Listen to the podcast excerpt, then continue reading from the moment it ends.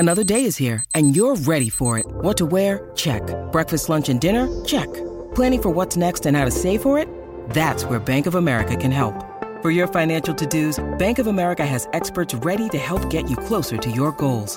Get started at one of our local financial centers or 24/7 in our mobile banking app. Find a location near you at bankofamerica.com/talktous. What would you like the power to do? Mobile banking requires downloading the app and is only available for select devices. Message and data rates may apply. Bank of America N.A. member FDIC.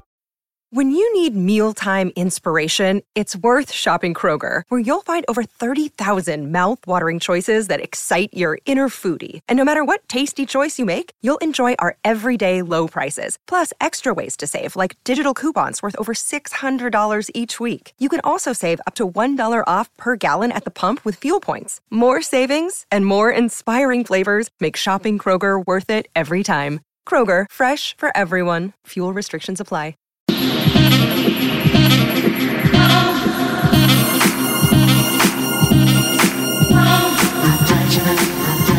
...92.7 la frequenza, Teleradio Stereo il nome, 76 il canale del digitale terrestre, Teleroma 56 Sport. Buonasera che vi arriva da Andrino Giordano in cabina di regia, da Danilo Conforti e da Emanuele Sabatino. Noi riavvolgiamo subito il nastro con lo spiegone di giornata. El Sharawi, Casale e Zalewski diffamati per calcio scommesse. Il PM chiude le indagini. Fabrizio Corona verso il processo. Serie A, la Lega propone il ritorno alle multiproprietà e un nuovo format per la Coppa Italia. Roma Feyenoord, aperti ai tifosi giallorossi anche distinti nord-ovest. Biglietti in vendita da domani. Instagram, Indica esulta per la vittoria della Coppa d'Africa. Il messaggio dipinto: avevi ragione. Feyenoord, slot per Jimenez e Timber, aspettiamo i prossimi giorni, non possiamo correre rischi. Lega Serie A, il campionato resta a 20 squadre, la Roma ha votato per la riduzione a 18 e proprio questa è l'ultima news di giornata. Caro Conforti, oggi siamo orfani di Voccia che sta poco bene, tanti argomenti, insomma c'è chiaramente Roma-Inter, siamo ancora nei giorni del post partita ma siamo già entrati nella settimana che porterà poi alle coppe europee, quindi a Feyenoord-Roma, in mezzo c'è stata anche la finale di Sanremo che però andremo ad analizzare più in là, insomma doveva cambiare tutto, nulla cambia in realtà perché la Serie A rimarrà a 20 squadre, caro Danilo, alcune grandi, Inter, Juventus, Milan e Roma hanno votato a favore della riduzione a 18 squadre, ma chiaramente non essendoci unanimità si rimarrà a 20 squadre. Ora in realtà si può togliere il diritto di veto a marzo con Gravina che ha già convocato un'assemblea straordinaria, ma chissà se avrà la forza politica per fare questa riduzione. Sarebbe sicuramente un vantaggio per lo spettacolo, riduzione a 18 squadre. Io tornerei a 16 addirittura. Bravo, io la penso come te, sono anni che dico che il campionato così è un problema per tutte quelle squadre che fanno anche le coppe, perché tu togliendo queste squadre che magari ti creano anche come se dei rallentamenti, però delle problematiche, squadre che giocano solo magari da gennaio in poi perché magari provano a salvarsi o comunque cercano lo spirito di orgoglio, sai. Però invece se tu fai un campionato a 18, non ti dico proprio a 16 subito, cioè secondo me è più competitivo, ci sono meno partite, ecco lì che comunque anche i giocatori fisicamente hanno un vantaggio. È vero che non è che c'è chissà quante partite in meno, sono solo 4, però ti aiuta tantissimo, almeno io la vedo così, anche dal punto di vista fisico e mentale, meno viaggi e comunque risparmi, anche le società hanno un costo. Al di là di questo dei costi delle partite del campionato di Serie A, sicuramente avresti i diritti TV meno costosi perché i diritti TV non guardano la qualità delle sfide ma la quantità, quindi le 20 squadre sono propedeutiche proprio a prendere più soldi da diritti TV, però chiaramente non si può guardare sempre e solamente il vile denaro, ma bisogna ogni tanto dare uno sguardo anche al prodotto che stai offrendo, specialmente se ti vuoi aprire a mercati esteri che in questo momento non pagano tanto, perché le partite per esempio che mandiamo, il lunchtime match in Asia spesso fanno schifo, tipo ieri c'era Fiorentina-Frosinone, insomma non penso che un cinese o un giapponese si mette lì, si sintonizza e si guarda Fiorentina-Frosinone con tutto il rispetto anche di Verona Monza. Che partita è?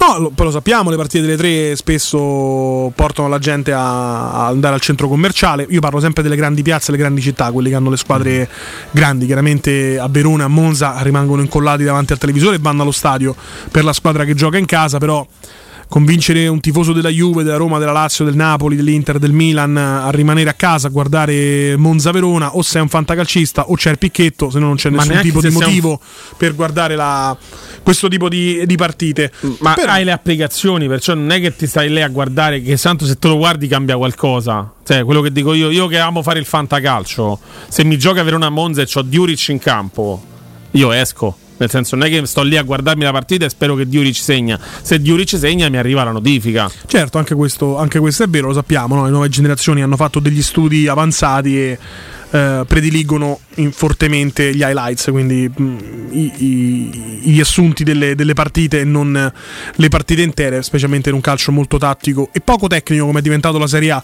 che quindi ha come risultato di questa equazione una noia totale, no? Come canta proprio Angelina Mango, vincitrice di Sanremo. Tutti i ganci con Sanremo questa sera. Strano, perché? Beh, no, insomma, Sanremo è stata la kermesse più importante, lo sappiamo, è l'evento mondano italiano. Quest'anno forse sarà il terzo evento più importante, perché chiaramente c'è sia l'Europeo che le Olimpiadi, quindi Sanremo magari scende in terza posizione, ma quando non c'è il calcio che impelle a livello internazionale, Sanremo rimane uno degli eventi più importanti del nostro paese. Leggo da Calcio e Finanza, caro Confi, che si vuole tornare alle multiproprietà. Okay. La Lega propone il ritorno alle multiproprietà e un format nuovo per la Coppa Italia. Vado a leggere proprio l'articolo. Uh-huh. Tra i punti contenuti nel progetto di riforma per il calcio italiano della Lega Serie A c'è anche quello legato alla possibilità di riaprire alle multiproprietà, che sono state vietate dalla FIGC a partire dal 2028-2029. Una soluzione che potrebbe consentire, secondo la Lega, l'attivazione di meccanismi di virtuosi per la valorizzazione di giovani con modalità finanziariamente più sostenibili rispetto all'attuale sistema di seconde squadre di Lega Pro. Ma per me questa è una grande cavolata. Anche secondo me, perché invece di fare le seconde squadre, secondo la Lega Calcio, permettere agli stessi proprietari di squadre di Serie A di averne altre in giro per il paese. Quindi allora facciamo un esempio: De Laurentiis col Bari. Esatto, questa è una forma, sarebbe in caso proprio una legge ad hoc per in De Laurentiis. In questo momento il presidente del Napoli, se non sbaglio, è il figlio di De Laurentiis. Sì, vabbè, lo sappiamo. E a proposito di seconde squadre, la Lega propone un'accelerata al progetto, abolendo tra gli altri temi il costo di iscrizione aggiuntivo, chiedendo una maggiore flessibilità nel passaggio dei giocatori e aprendo alla possibilità di farle giocare nei tornei dilettantistici in caso di retrocessione. Uh-huh. Quindi la Serie D, immagino, Serie D e promozione. Proposta con modifica della Coppa Italia, valutando format della competizione collegati alle giornate di campionato. Quindi tipo FA Cup? Magari destinare proprio i weekend per giocare la Coppa Italia, però ecco, vedi, vogliono riaprire le multiproprietà, poi leggendo sotto vogliono dare anche un'accelerata alle squadre under 23 che possono giocare in Serie C, ma se retrocedono anche in Serie D, promozione, eccetera eccetera, e avere sempre forse una finestra aperta per prendere i calciatori, riprenderli mandarli chiaramente in prestito alla squadra B, ma riprenderli in caso di necessità. Secondo me questa è una cosa giusta. Sì, questo sì. Questo sarebbe aiuterebbe tanto, Questo sarebbe una cosa intelligente. Andiamo a evadere subito le notizie, quelle un po' così, che possiamo aprire e chiudere velocemente, caro Danilo. Insomma, si va verso il processo per Fabrizio Corona, processo per diffamazione. Aveva promesso attraverso il suo portale, il nuovo portale di Dillinger News, di fare i nomi di 50 calciatori coinvolti nel calcio scommessa. Alla fine ha preso solo Fagioli.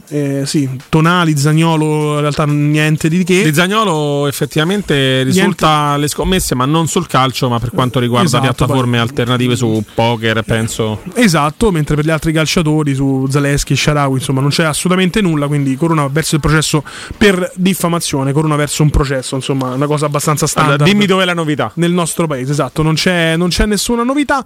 Bene, è il momento di tornare sulla partita, su Roma-Inter. Tu l'hai vista allo stadio? Allora, io ti dico che ho visto una Roma tipo Dr. Jekyll e Mr. Hyde, nel senso, al primo tempo una Roma fenomenale, cioè, si può dire fenomenale perché secondo me è stata fenomenale al primo tempo, non me lo aspettavo. al secondo tempo invece si è trasformata, si è proprio persa. Ti ricordi quello che noi diciamo sempre nei fuori onda o comunque anche qui tra i corridoi? Abbiamo detto che allenatori come Baroni l'altra volta ti hanno preso le misure al secondo tempo e ti hanno quasi bloccato la partita. La stessa cosa Inzaghi, la stessa cosa è successa con Simone Inzaghi, che al secondo tempo cosa fa? Pure Bastoni fenomenale, perché dice no, il mister ci ha chiamato in viva voce, ci ha detto quello che dovevamo fare. Però che ti dico? Ti dico che lì Inzaghi ha capito, mi stanno facendo male qua, bene, allora cambiamo così, ecco lì che ha ribaltato la partita. Assolutamente, tanto rispondo al Condor 89 e... Niente, l'ho incontrato prima, sorriso, ci siamo sorrisi. Ragazzi, la radio è come il wrestling, le cose si dicono al microfono, tipo Triple H con John Cena, poi fuori dal ring baci a bracci e ce ne fuori tutti insieme. So che vi sto per spezzare questo sogno, questo idillio di faide, ma non è assolutamente piuttosto così. Picchia a me, attenzione, non è assolutamente così, anzi purtroppo forse ho preso pure mezzo chilo, non mi so troppo dimagrito, non mi sono sgonfiato troppo. Detto questo, sì, no, Roma, Dottor Jekyll e Mr. Hyde, 2-1 in vantaggio al primo tempo, la squadra di Daniele De Rossi. Forse lì è mancata un po' l'esperienza, no? È quello che perché dicevo. C'era un campo pesantissimo che non stava facilitando sicuramente la squadra più tecnica, che era l'Inter. Lì, secondo me, destinata a vincere il tricolore, una squadra che comunque è anche vicecampione d'Europa in carica, avendo perso la finale di Champions League contro il Manchester City, meritando sicuramente molto molto di più. Lì l'esperienza avrebbe voluto che entri in campo al secondo tempo col cacciavita, sgonfia il pallone, ti barrichi dietro, butti la palla via, campo pesante e niente, insomma. Allora, non perché io voglia tornare su Mourinho, però a me viene sempre in mente la partita contro Leverkusen, perché quella comunque è l'emblema tattico della serie. Non so se riesco a vincere, però so che posso provare a pareggiare e portare a casa la qualificazione.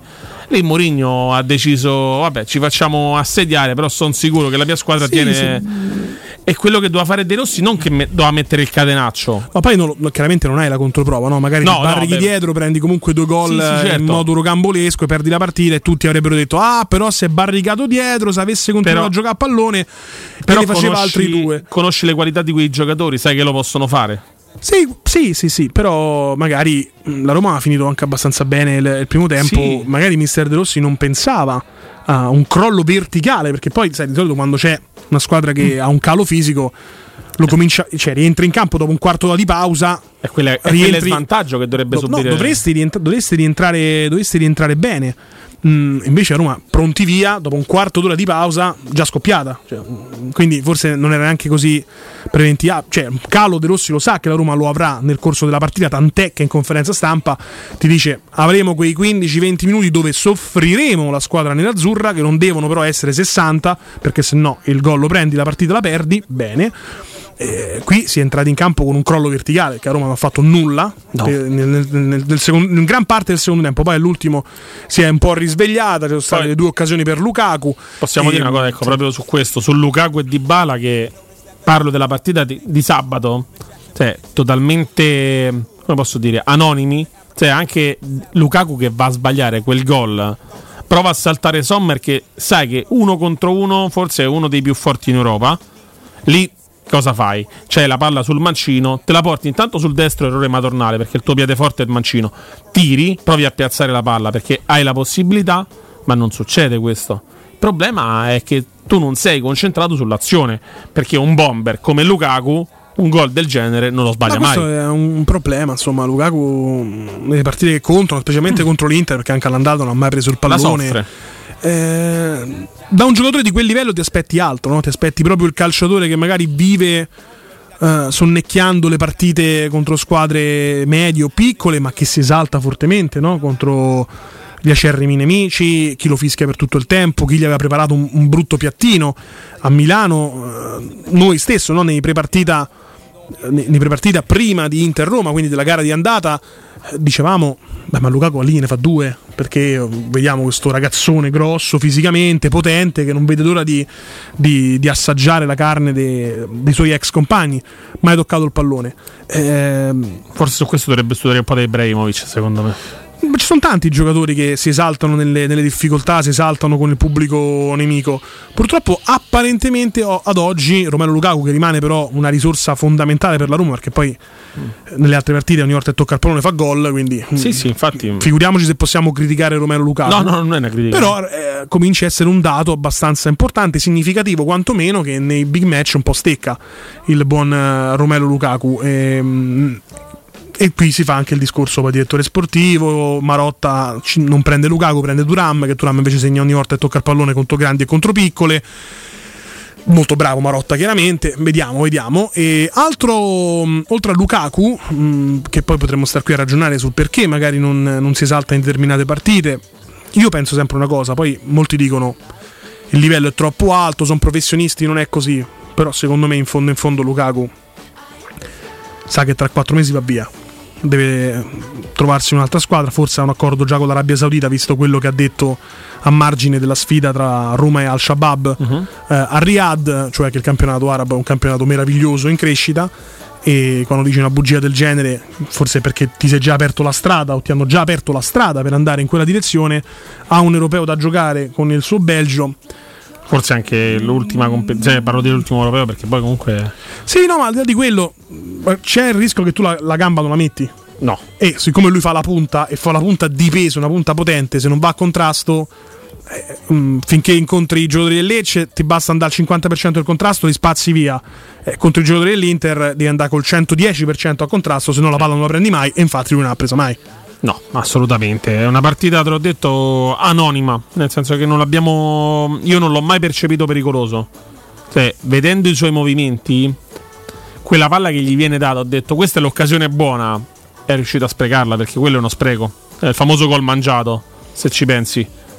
Ma poi quell'azione lì non capisco proprio anche la scelta proprio filosofica di Romero Lukaku. Lì poteva calciare di punta di prima intenzione, prendere controcampo Sommer, poteva calciare di destro, che lui è uno che calcia di destro, non ha problemi a calciare forte di destro, non è che deve calciare sempre solo col piede forte. Invece ha tentato questo dribbling, poi con sul mancino si è fatto proprio togliere la palla da mezzo alle gambe, quindi anche il dribbling non è stato fatto con grande convinzione, forse perché il terreno bagnato sa che il pallone se lo tocchi troppo forte può allungarsi e non lo prendi più, non lo sappiamo. Secondo me il colpo più grave è il colpo di testa, però sì. Il colpo di testa, ragazzi, io ero in commento a Pedro Ma 56, urlato al gol. Lui ha saltato malissimo. È saltato in anticipo rispetto al cross, nel senso è saltato più in alto, perché sì, magari lui si aspettava il pallone, però là devi aspettare e vedere com'è il movimento. Altra nota dolente della sfida contro l'Inter è sicuramente quella legata a Paulo Dybala. Qui ormai siamo totalmente divisi, ormai il tifo romanista è diviso su tutto praticamente, tra un po' pure sul giallo e sul rosso si dividerà, su Mourinho e De Rossi, su Pallotta e Friedkin, su Dybala sì, Dybala no. Andando ad analizzare i dati, questo ragazzo quando era scadenza di contratto a zero non l'ha preso nessuno tranne la Roma. Quando ha una clausola di 13 milioni, dopo che comunque conduce la Roma ad una finale di Europa League, segna in quella finale di Europa League contro il Siviglia a Budapest, non si avvicina comunque nessuno, tranne appunto lidi esotici come può essere l'Arabia Saudita.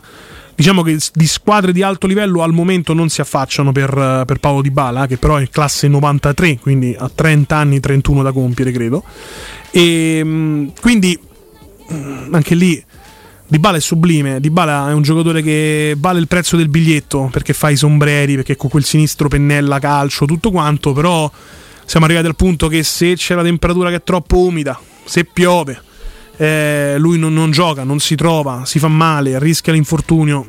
Si può programmare una stagione con un calciatore seppur sublime di questo tipo? No, assolutamente, perché tu l'abbiamo fatto anche come sondaggio, voi terreste Lukaku o terreste Dybala? Diciamo che la risposta di molti è stata magari vendiamo Dybala e proviamo a tenere Lukaku, vista anche la fragilità fisica di Paolo. Poi per carità, se riesce a tenerli entrambi, per me sono contentissimo, perché sono due calciatori non straordinari, fenomenali. Però se devi fare una scelta, ma tant'è che infatti da quel punto di vista la Roma ha fatto tra virgolette bene a tutelarsi con Baldanzi, no? Prendi un under 21, comunque uno dei più preziosi da questo punto di vista, più in auge per quanto concerne i giovani italiani, prendi Baldanzi, al di là di tutte le problematiche forse legate al fisico, che non è proprio propriamente di altissimo livello, ma tu devi arrivare ad avere Paulo Dybala che lo utilizzi 20 minuti a partita, sì.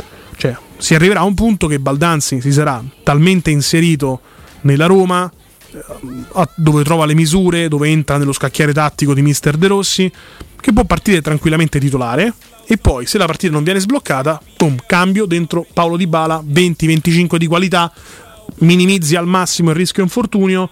Squadre lunghe, squadre stanche, lui anche lui ha un baricentro piccolo, ti salta, calcia a giro, crea superiorità numerica. Quella è la dimensione. Se tu vuoi sfruttare al massimo Paolo Dybala, quella è la dimensione, la ciliegina sulla torta, ma ci deve essere prima la torta. Molto propositivo soprattutto a Baldanzi quei minuti che è entrato. Io l'ho visto bel sinistro. Ha provato subito la conclusione. Per carità, è la seconda partita, si vuole mettere in mostra, però se queste sono le premesse, speriamo che continui a salire, a crescere, a fare bene. Poi se dovesse arrivare la prospettiva che Baldanzi gioca 70-75 minuti e il resto entra Dybala, per me va benissimo. Poi naturalmente a un calciatore come Paolo Dybala non gli puoi chiedere di fare la panchina, e giustamente bisogna vedere. Secondo me però la panchina fino a un certo punto, cioè parli col giocatore e dici Paolo, qua se giochi e rincori avversari giochi 20 partite su 60 l'anno, io ti faccio entrare sempre a 20 dalla fine, no? O per amministrare un risultato di vantaggio, o per recuperare, o per gestire, insomma, in base alla situazione, al punteggio che corrente in quel momento. Ma parli con il calciatore, che sarà contentissimo di entrare e non rischiare di farsi male, perché gioca 20 minuti, 25, magari essere anche decisivo, perché Dybala a 20 dalla fine, su 0-0 ti fa gol, diventa l'eroe della partita.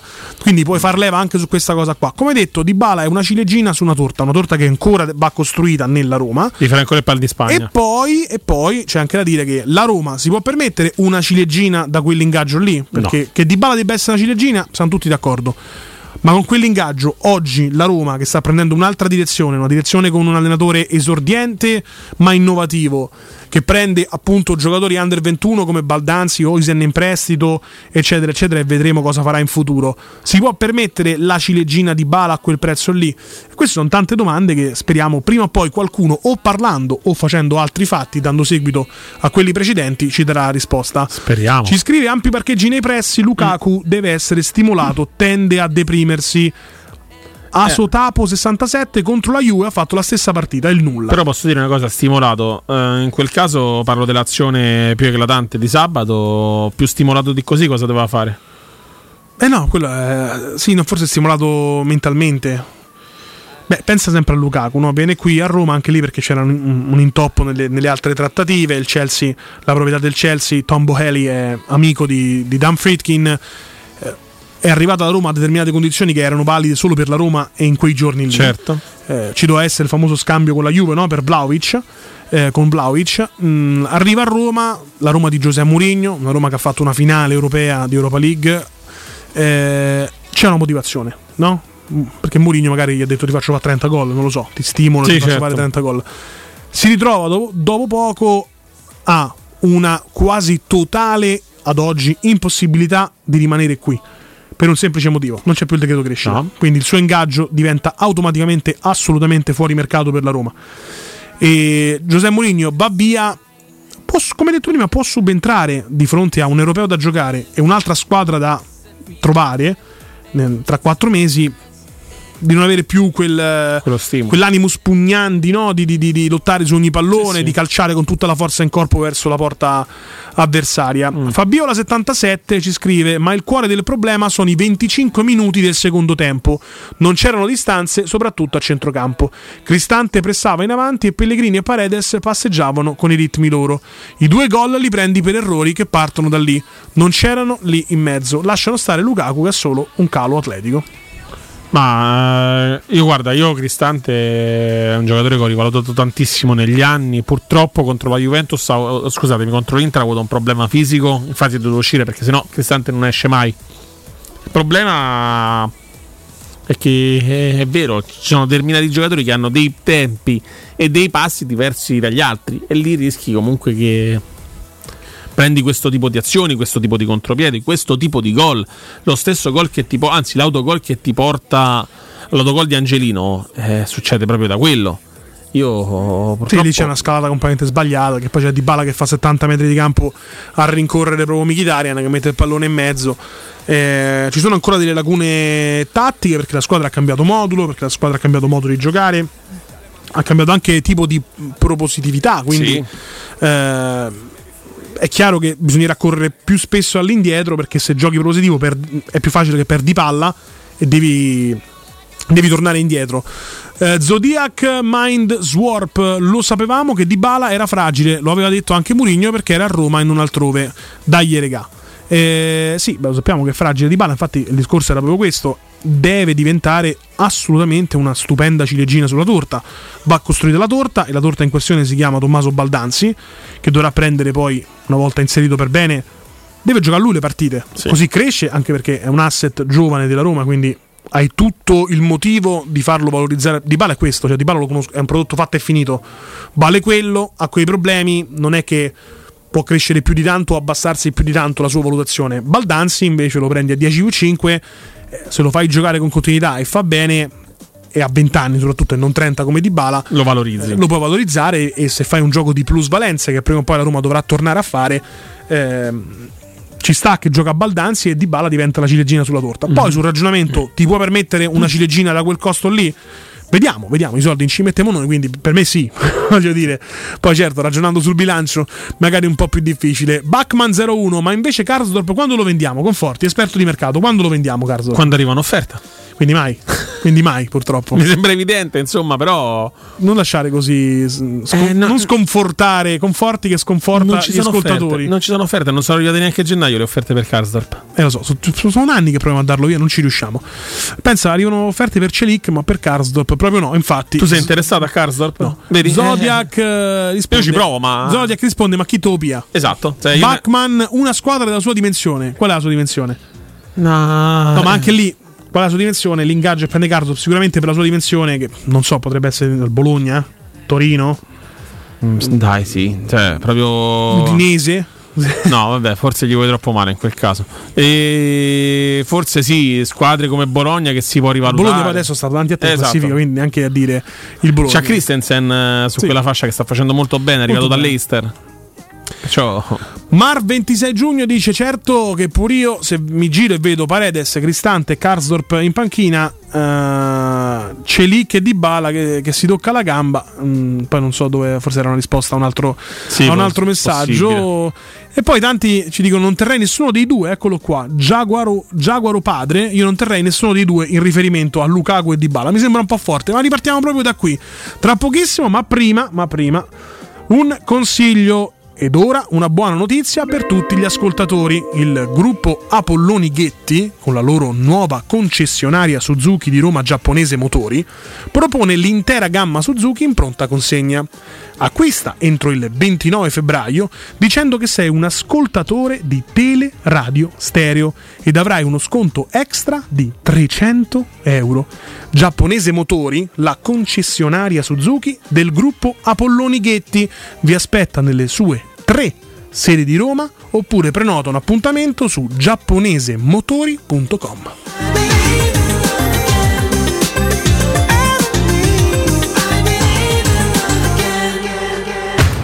Pubblicità. Sabato 17 e domenica 18, Open Weekend da Valentino concessionaria Volkswagen. Vieni a scoprire la gamma Edition Plus. Polo, Taigo, T-Cross, T-Roc, nuova Tiguan e tutte le elettriche con una ricchissima dotazione inclusa, con vantaggi fino a 8.800 euro. E su 1.000 auto usato certificato, incentivi fino a 2.000 euro e supervalutazione permuta. Valentino concessionaria Volkswagen, 17 e 18 Open Weekend, in via Tiburtina 1097, via Prenestina 911, via Tuscolana 1233, via Paesiello e Largo Lanciani. ValentinoAutomobili.it. La Baffolona è la regina delle carni. Vieni a gustarla alla locanda Baffolona. Ti aspetta una gustosa Baffolona e altri tagli di carne, primi e dolci fatti in casa e un servizio macelleria con le carni per le tue grigliate. Puoi gustare tutto nel grande spazio all'aperto e vedere tutte le partite nel nostro giardino. Locanda Baffolona a Ciampino in via dei Laghi 12. Info allo 06 8893 0114 o su locandabaffolona.it.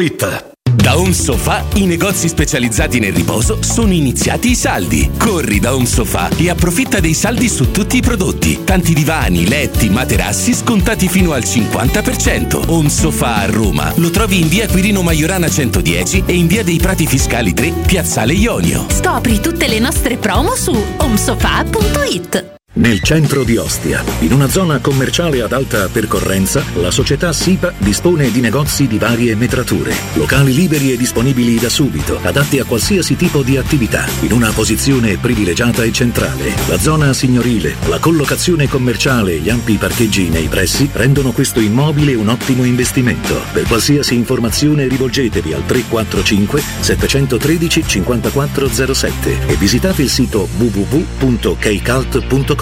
SIPA SRL è una società del gruppo Edoardo Caltagirone. Le chiavi della tua nuova casa senza costi di intermediazione.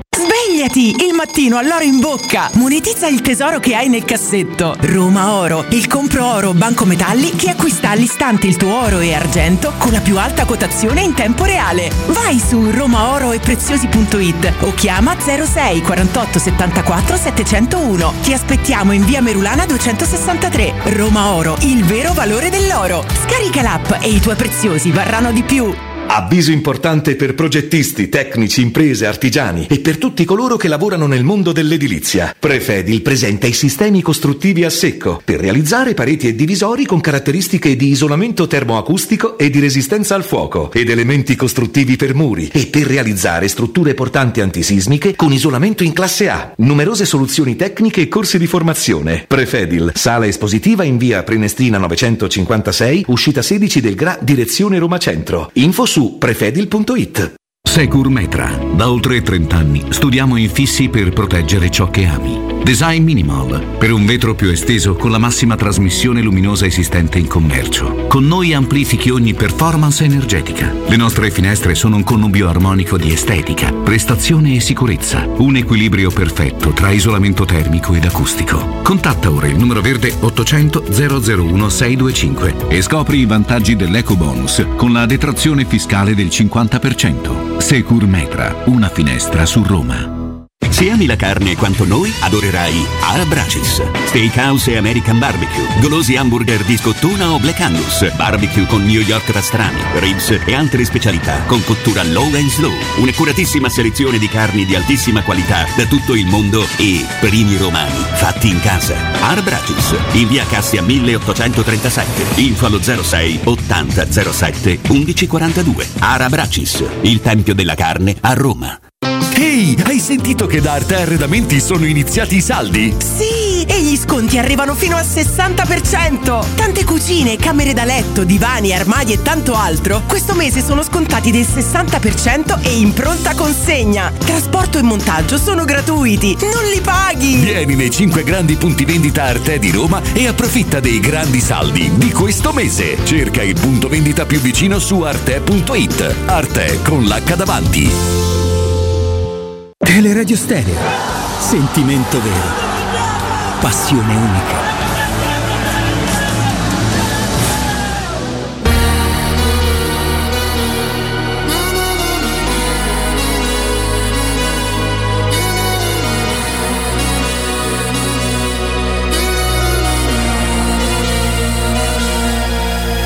Mi sveglio ed è passata solo un'ora. Non mi addormenterò. Ancora 8 lune nere, tu la nona. E forse me lo merito, la vuoi la verità? Ma quale verità? Ti dico la sincera, quella più poetica. Mi sento scossa, ah, ma quanto male fa, come morire ma non capita. Sinceramente quando piango, anche se a volte mi nascondo, non mi sogno di tagliarmi le vene. Sto tremando, sto facendo un passo avanti e uno indietro, di nuovo sotto un treno. Mi piace quando piango, anche se poi cadesse il mondo, non mi sogno di morire di sete. Sto tremando, sto lasciando dei chiari di luna indietro e tu non sei leggero, sinceramente. Canzone della Roma, insomma, faccio un passo avanti, uno indietro, di nuovo sotto un treno. Sei sicuro un passo in avanti e non due indietro? No, analisa sinceramente, insomma, romanista, incredibilmente, analisa. Non era Noemi quello romanista? No, sto scherzando, infatti. Ah, ok.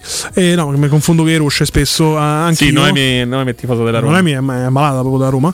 Che ti volevo dire? Analisa terza, secondo Reato Geolier. Con grande. A proposito, mi ha dato un grande spunto, dopo lo dico. Dillo subito. Proprio di terzi, parliamo di terzi. Grazie a tutti. Terzo al Fanta Sanremo della radio. Complimenti, grazie a tutti. Chi ha vinto, però? Non lo so chi so. Ecco, questa è una cosa molto sbagliata. No, noi facciamo un Fantasaremo non per far vincere lo speaker della radio, cioè te che sei arrivato terzo, ma perché partecipano i nostri ascoltatori. Quindi dovresti dire: mannaggia, sono arrivato terzo, ma sono contento che ha vinto Gigino. Ma chi se ne frega? Dove come chi se ne frega? Ma non è fatto per noi. I giochi non sono fatti per noi. Allora ritiro tutto. I giochi sono fatti per complimenti a chi ha vinto, maledetto. Gente. Esatto. E rimanere aderenti all'evento importante che era Sanremo. Annalisa Scrocchiarella ci scrive Nimems, io direi anche qualcosa in più, insomma. Non... Rosso di sera, bel tempo si spera, non lo so, vogliamo dire... Io vedo dal tatuaggio in giù, ma non so neanche che faccia abbia. No! Annalisa, non so. Si può chiudere il microfono a Sabatino? No. Ci dice Nimems, senza voccia mi sento perso. Questo, fai una foto, lo mandi a Simone questa cosa qui. No, che dopo chiama. Questa cosa qua. Ho fatto fuori voccia. Tu l'hai vista la finale? Sì, l'ho visto tutto. Ho visto tutto. Mi sono addormentato a un certo punto perché poi cantano tutti il sabato sera. È veramente tosta. Allora, guarda, io devo essere onesto, le cover e la finale l'ho viste tutte, le ho seguite tutte. E a prescindere dal dialetto, io ti dico che secondo me, non ti dico neanche che doveva vincere Angelina. Pensa un po', io ti dico che forse secondo me doveva vincere Gali. Pensa un po'. La canzone Gali non ce l'ho. Ah sì, ho capito, casa tua, casa mia, sta roba e qua. Poi dice, no, parlavo delle cover, naturalmente. Ah non... no, ho capito. Sì, delle serate delle cover che l'ha vinta invece Geolier, no? Geolier, esatto. Che poi hanno fatto anche la domanda sgradevole. Noi facciamo spesso ironia. La giornalista poi si è scusata. Noi facciamo spesso ironia poi su una parte di popolazione napoletana che non rispecchia affatto il 100%, perché poi no. Nell'immaginario nostro collettivo, a causa anche delle serie TV che vanno per la maggiore, spesso pensiamo che il napoletano è quello di Mare Fuori, di Gomorra, quello che comunque vive nella periferia estrema e disagiata, no? Che può essere Secondigliano, può essere Scampia, Fragola, eccetera, eccetera. Chi è andato a Napoli almeno una volta, oltre al fatto di aver visto che è una città stupenda, vede che ci sono altre zone e anche altri tipi di napoletani che sono molto più con un basso profilo, assolutamente molto più eleganti e meno fastidiosi di quelli che vediamo. Rimarrà sempre questa edizione del Festival di Sanremo per il grande dubbio, no? Perché Geolier ha stravinto il televoto col 60% dei voti, ma la sala stampa l'ha purgato fortemente perché l'1% hanno dato al buon Geolier. Ed è montata la protesta, specialmente di quei post che dicevamo prima, no? Quindi ha vinto Geolier ha vinto. No, posso fare una battuta? Fai la battuta. Se avessi avuto una grande battute devi fare, non devi chiedere. Lo so. Falle e basta. Se avessi avuto una grande stampa napoletana. No, sì, sicuramente sì. Bella questa, carina. Il problema è uno solo, che il televoto vale un terzo, quindi potevano votarlo anche in 10 miliardi, non avrebbe cambiato la situazione. Siamo noi che comandiamo la stampa. No, ma anche Mahmood dicono che avrebbe dovuto vincere. La canzone sì, effettivamente le fa un po' tutte uguali, 5 cellulari in battuta come. No. Beh, su Geolier abbiamo visto anche i video su TikTok, insomma, di votazioni un po' così, un po' borderline. In realtà le votazioni, i voti, le conferme dei voti sono arrivati giorni dopo, perché lo stesso Alfa, che è arrivato decimo, il padre ha fatto vedere il video, ha fatto il video al padre dove diceva: vedi, adesso stanno arrivando tutte le 5 notifiche. Era uscito subito anche su Repubblica che c'era un problema col televoto, molti si sono lamentati perché non sono stati confermati i voti, poi sono arrivate le conferme nei giorni successivi, ma comunque il televoto vale un terzo dei voti. Ecco la protesta dei fans di Geolier, che alcuni chiamano Gioiellier, tra l'altro, quindi non sanno manco come si chiama il cantante che seguono. È la seguente: in una competizione canora, se tu voti uno solo perché viene dalla tua città, già stai storpiando il senso, sì, il fine della competizione. Se poi hai 5 voti a disposizione e tu ti compri 10 cellulari con 10 sim per farne 50, sei il primo a non rispettare la competizione canora. Quindi poi non ti puoi lamentare che è truccato, perché quello che voleva truccare veramente la competizione, gonfiarla, doparla, fai come vuoi tu, erano loro, sì, inizialmente. E poi, soprattutto, ragazzi, con tutto il massimo rispetto per quel tipo di sonorità che sicuramente andrà fortissimo nell'Interland napoletano, noi dobbiamo andare all'Eurovision, non si potevano presentare con uno che non parla l'idioma correttamente. Beh, se ricordi con quella canzone, allora io non lo so, non ho mai sentito parlare in un'intervista, magari è l'Accademia della Crusca, non lo so. Allora, però sicuramente all'Eurovision praticamente cosa ti dicono? Che tu praticamente puoi portare qualsiasi canzone, intanto non quella con cui hai vinto, perciò comunque lui poteva presentarsi anche con un'altra canzone, non l'avrebbe mai fatto se avesse vinto, naturalmente la stessa cosa per Angelina Mango, però la pronuncia deve essere quella corretta, perché le faccio l'esempio dei Maneskin, quando vinsero l'Eurovision avevano nel testo originale una parolaccia, non accettano parolacce, sì, perciò avevano dovuto rimodificare il testo per una parola, però hanno modificato. Ora non so il regolamento dell'Eurovision cosa dice in merito anche al dialetto. Se avesse vinto Geolier doveva riscrivere il testo. No, ma tra l'altro Geolier partecipa al festival per un cambio di regolamento, perché sì, l'ha fatta Amadeus cambia detto il regolamento per far partecipare Geolier, che non canta in italiano ma canta chiaramente in dialetto napoletano, ma non c'è nulla di male fin qui. Poi devi andare all'Eurovision, tra l'altro c'erano tre belle potenze, perché chiaramente ragazzi non stiamo scoprendo l'acqua calda. Sanremo non vince la canzone più bella, vince la cordata politica più importante. Cioè, penso che se pensi a un posto politico politicizzato è la Rai, e quindi tutto quello che produce la Rai. Beh, se pensi anche da una parte c'era Annalisa, roba de Fedez, robetta sì, de Fedez, cricca di Fedez, che purtroppo in questo momento sono un po' in declino per l'affare beneficenza da Ferragni, perdono uno sponsor, dopo il contatore, perdono uno sponsor al giorno. Poi c'era Angelina Mango, Scuola Amici, Maria De Filippi, Cuccarini come sua insegnante, no? Molto spinta, no? Che è figlia d'arte, eccetera, eccetera. E poi ragazzi, Geolier, Gigi D'Alessio, sì, che comunque è uno che conta in Rai. C'erano queste tre belle potenze a confronto, ha vinto. Poi ricordiamo che la casa discografica di Angelina Mango è la Sony, eh? Esatto, quindi insomma ha vinto Angelina Mango perché? Perché è un volto nuovo, perché una donna vinceva da 10 anni, e questo chiaramente va messo come variabile molto pesante del discorso. Canzone carina, ma era carina anche quella di Annalisa, secondo me, quella di Gali, c'erano di interessante, insomma. Vabbè, chiuso il discorso Sanremo e complotti vari, torniamo su doveva Roma. Vincere ultimo, doveva vincere. Ah, ultimo non c'era. Ah, ok, scusate. ultimo non c'era. Anzi, in realtà poi c'è stato un altro problema, lo sai, no? Ieri pomeriggio. Ah, dici con Dargen? Sì, insomma, nel giorno seguente la chiusura del Festival di Sanremo, la puntata di Domenica In va in diretta dall'Ariston, ricantano tutti i cantanti, che questa volta però hanno più parole da spendere, e molti sono andati a parlare chiaramente, a lanciare un messaggio di pace in generale, diciamo così, e qualcuno si è risentito anche di questi messaggi di pace, e hanno letto anche il comunicato della Sergio della Rai, insomma. Beh, lo stesso Dargen e lo stesso Gali comunque erano quelli che si erano esposti più di tanto durante il festival con questi loro comunque pensieri e comunicati personali. Sì, io sono sempre per la libertà di parola. Sì, anch'io no, perché tu comunque stai su un palco. Risulta un po'...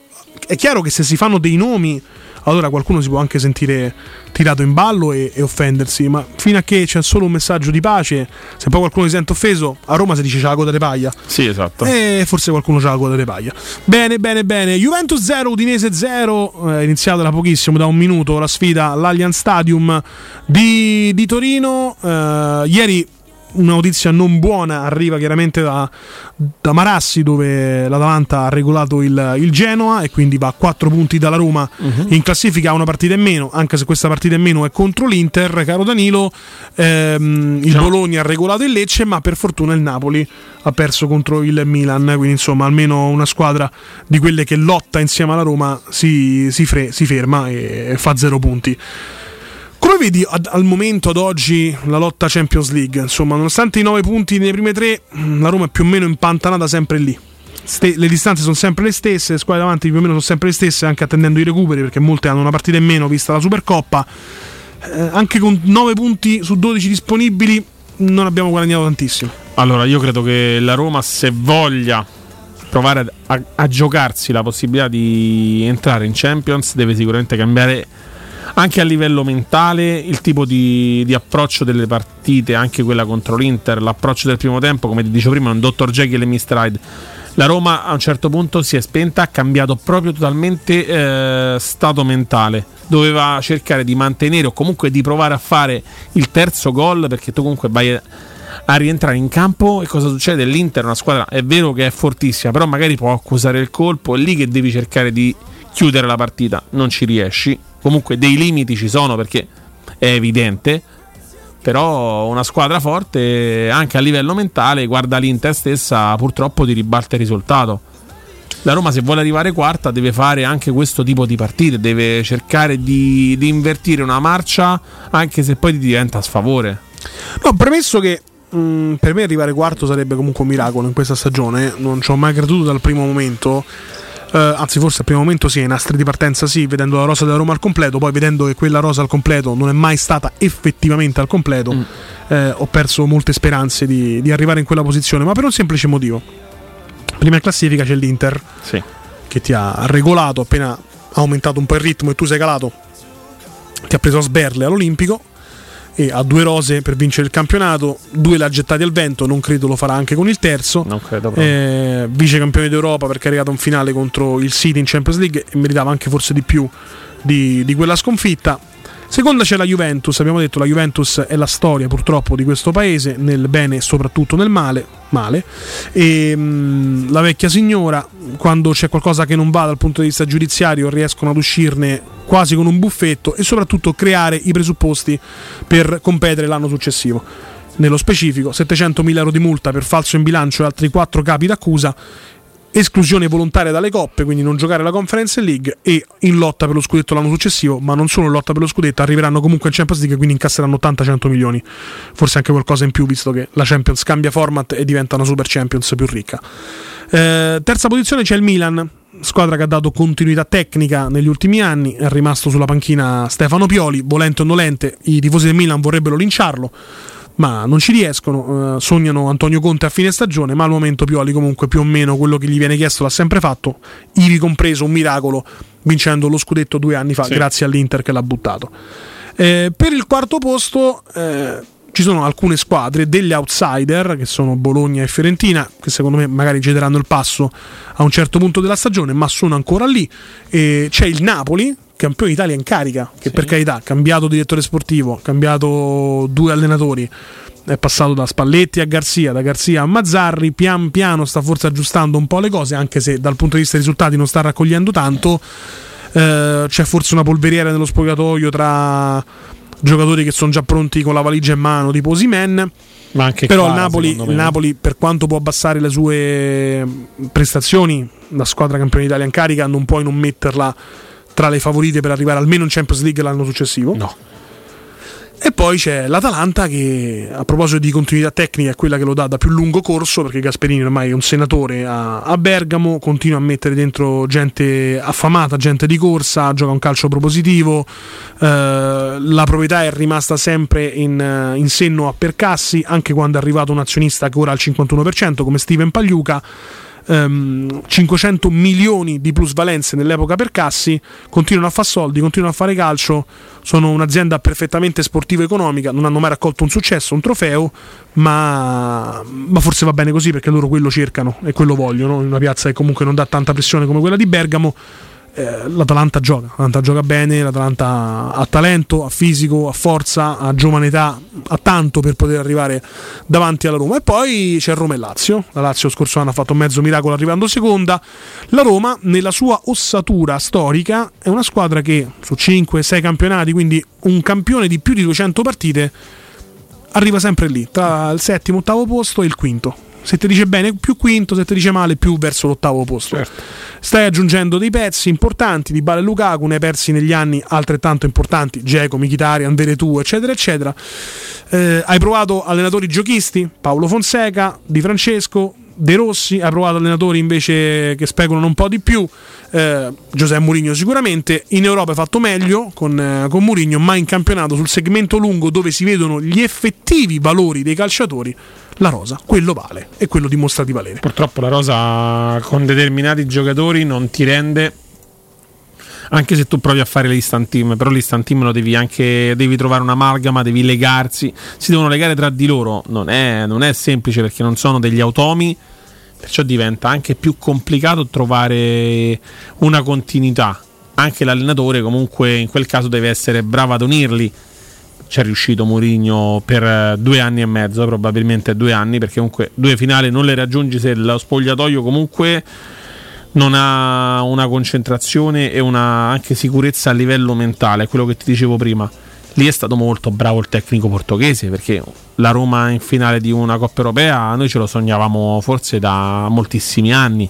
Io in 35 anni è la prima volta che vedevo la Roma in finale di una competizione europea. Lascia stare che magari la Conference e molti la considerano la coppa più bassa. Sì, però vedi, le coppe le puoi considerare, le puoi sminuire, le puoi snobbare un po' solo dopo che le vinci. Esatto. Perché la Fiorentina non la sminuisci la Conference League, perché non l'ha vinta. Esatto. Tu una volta che ce l'hai in bacheca, la accarezzi, la baci, la guardi, la fotografi, eccetera, eccetera, la puoi dire che è forse è una coppetta, però intanto la devi vincere. Esatto. Cosa che non fanno tutti. È quello che ti dicevo della sicurezza mentale. Comunque tu non arrivi a vincere o a giocarti una finale se non c'è questo tipo di concentrazione.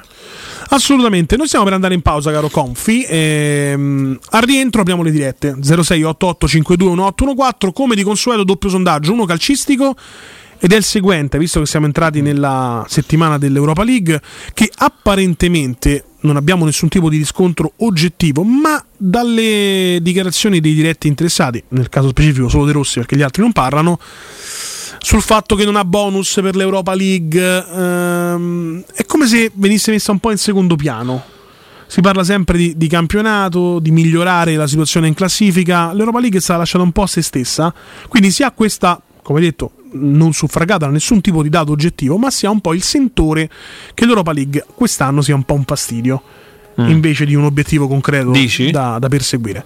Ecco, la domanda è proprio questa: l'Europa League, puntare a Dublino o concentrarsi sul campionato? Perché se arrivi in quelle posizioni d'oro puoi garantirti sicuramente un futuro più roseo dal punto di vista sportivo ed economico. Però la domanda invece non calcistica, quella di carattere generale, quella un po' più scherzosa, un po' più leggera, è la scommessa più pazza che avete fatto, se l'avete vinta e se l'avete persa. 06 88 52 1814. Andrino Giordano, linea a te, noi torniamo tra pochissimo.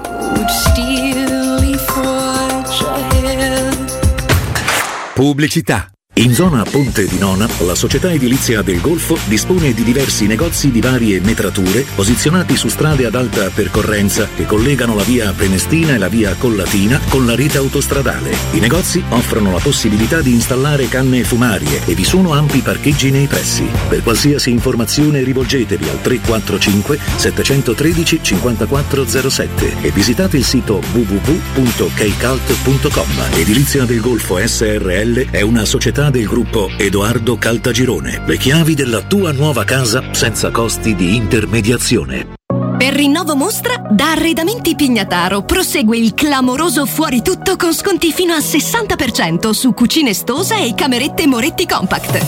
Hai ancora tempo per aggiudicarti un vero affare. Fatti un regalo, corri da Pignataro. Arredamenti Pignataro vi aspetta in via Aurelia, chilometro 12,500. Guarda le nostre offerte su pignataroshop.com. Sabato 17 e domenica 18 Open Weekend da Valentino concessionaria Volkswagen. Vieni a scoprire la gamma Edition Plus. Polo, Taigo, T-Cross, T-Roc, nuova Tiguan e tutte le elettriche con una ricchissima dotazione inclusa, con vantaggi fino a 8.800 euro. E su 1.000 auto usato certificato incentivi fino a 2.000 euro e supervalutazione permuta. Valentino concessionaria Volkswagen, 17 e 18 Open Weekend, in via Tiburtina 1097, via Prenestina 911, via Tuscolana 1233, via Paesiello e Largo Lanciani. ValentinoAutomobili.it. Stufo del calcare? Digli addio con l'addolcitore Acquasmart SRL. Rubinetti, stoviglie ed elettrodomestici saranno perfetti. 814 10 13 Acquasmart SRL. Scopri l'offerta a zero pensieri. Chiama l'814 10 13. Con l'addolcitore Acquasmart SRL la manutenzione ordinaria è a costo zero. Basta il passaparola. Con noi zero spese e zero pensieri. Acquasmart SRL, benessere e tecnologia al tuo servizio. 814 10 13. Attenzione, il mercato tutelato sta per finire. Tieniti stretta le tue sicurezze e passa al mercato libero con Acea Sicura Luce. Con noi prezzo, componente energia e commercializzazione previsti oggi dal mercato tutela. Chiamalo 065252 o vai su acea.it e scopri tutti i dettagli. Offerta riservata ai clienti del mercato tutela, valida fino al 12 marzo 2024. Acea Energia. Più eco, più smart, più te. Per la tua casa o per il tuo ambiente di lavoro, la Global Service Ambiente è la tua certezza. Global Service Ambiente progetta insieme a te, realizza e mantiene il tuo spazio verde, cura il tuo trasloco, effettua il servizio di pulizia. Global Service Ambiente gestisce i tuoi rifiuti, liberandoti da tutte le pratiche burocratiche. Si occupa del tuo impianto fognario. Chiama il numero verde 800 998 784. gsambiente.it. Global Service Ambiente lavora per te, per rendere il tuo ambiente migliore. Amore, stasera ho voglia di pesce. Prepara le reti, fissa la randa, fissa i mulinelli, arma la fiocina. Ma tesoro, tutta questa fatica. Al pesce ci pensa Eurosurgelati Italia. Eurosurgelati Italia. Qualità, freschezza e convenienza. Le prelibatezze del mare lavorate e surgelate direttamente sui pescherecci. Piatti e sughi pronti, pizze e fritti, contorni, gelati e dolci. Eurosurgelati Italia. 100 punti vendita in tutto il Lazio. Cerca il negozio più vicino a te su eurosurgelati.it. Indovina il rumore? Effetto bomba? Fuochino! Effetto Paoletti Industria Mobili! Da Paoletti Industria Mobili ora puoi arredare gli spazi di casa con le nuove collezioni di 3 super brand a prezzi imbattibili. Camerette GSG in saldo al 50%, cucine Aran su progettazione al 35%, pareti soggiorno, camere e armadi Tomasella al 30%. Allora avevo ragione, questa è una notizia bomba! Approfittiamo subito dei saldi Paoletti in via Piavetorina 80 o in via Tiburtina 606. paolettimobili.it. Teleradio Stereo 90.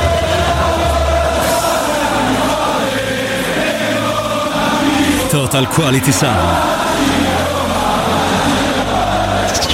Penso spesso al cuore è mare aperto, mentre tutto è fermo, mentre io mi perdo. Consapevole che dirti sì mi pento, cedo con l'inchio, se la strada sembra vuota come l'inverno, dipende. La voce mia è un eco tra le stelle, un urlo di chi ha torto. Io guardo te ma uguale tra la gente, dipende. Interpreto dirti è uguale, tra le scale che attraverso, sì, miliardi in alti piani. E mi dico sono ferma, come scriverti chi muore, per non dire a tutti il male che ci ho fatto stare altrove. Penso spesso al cuore mare aperto, mentre tutto è fermo, mentre io mi perdo. Dove penso spesso, verso il mare aperto, il cielo lo dipingo tra sogni e riflessi. E dico, io respiro vivo dentro un'astronave, un posto che conosco. 0688521814. Puntare dritto all'Europa League o solo campionato, perché ci può dare linfa vitale, linfa economica da qui a fine stagione, ma soprattutto la scommessa più pazza che hai fatto e se l'hai vinta o se l'hai persa. Pronto? Ciao, il tuo nome? Ciao Luca, ragazzi, buonasera. Luca, grande. A parte lo chiamavo già ieri sera, però linee straincasate, sì. Perché ero un po' contrario a Sabatino sulla Roma che aveva visto, cioè nel senso ho visto una gran bella, soprattutto perché i giocatori hanno cominciato a correre per l'allenatore, cosa che prima non si faceva, cioè comunque a Roma ha fatto la sua porca partita e poi con i soliti limiti, cioè Spinazzola arriva sul fondo e non azzecca il cross, Karsdorp, come era successo a Mina a Roma, no? Che a Roma è arrivata 23 volte sul fondo e 23 volte l'ha mai preso l'attaccante.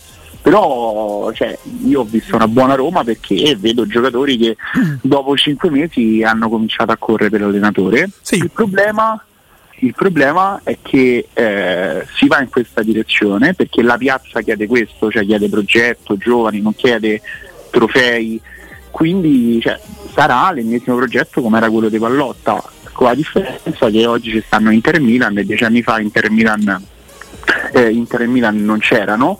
Però se la piazza chiede questo, cioè è normale che la Roma fa questo, capito? Ma la piazza chiede questo, chi t'ha detto?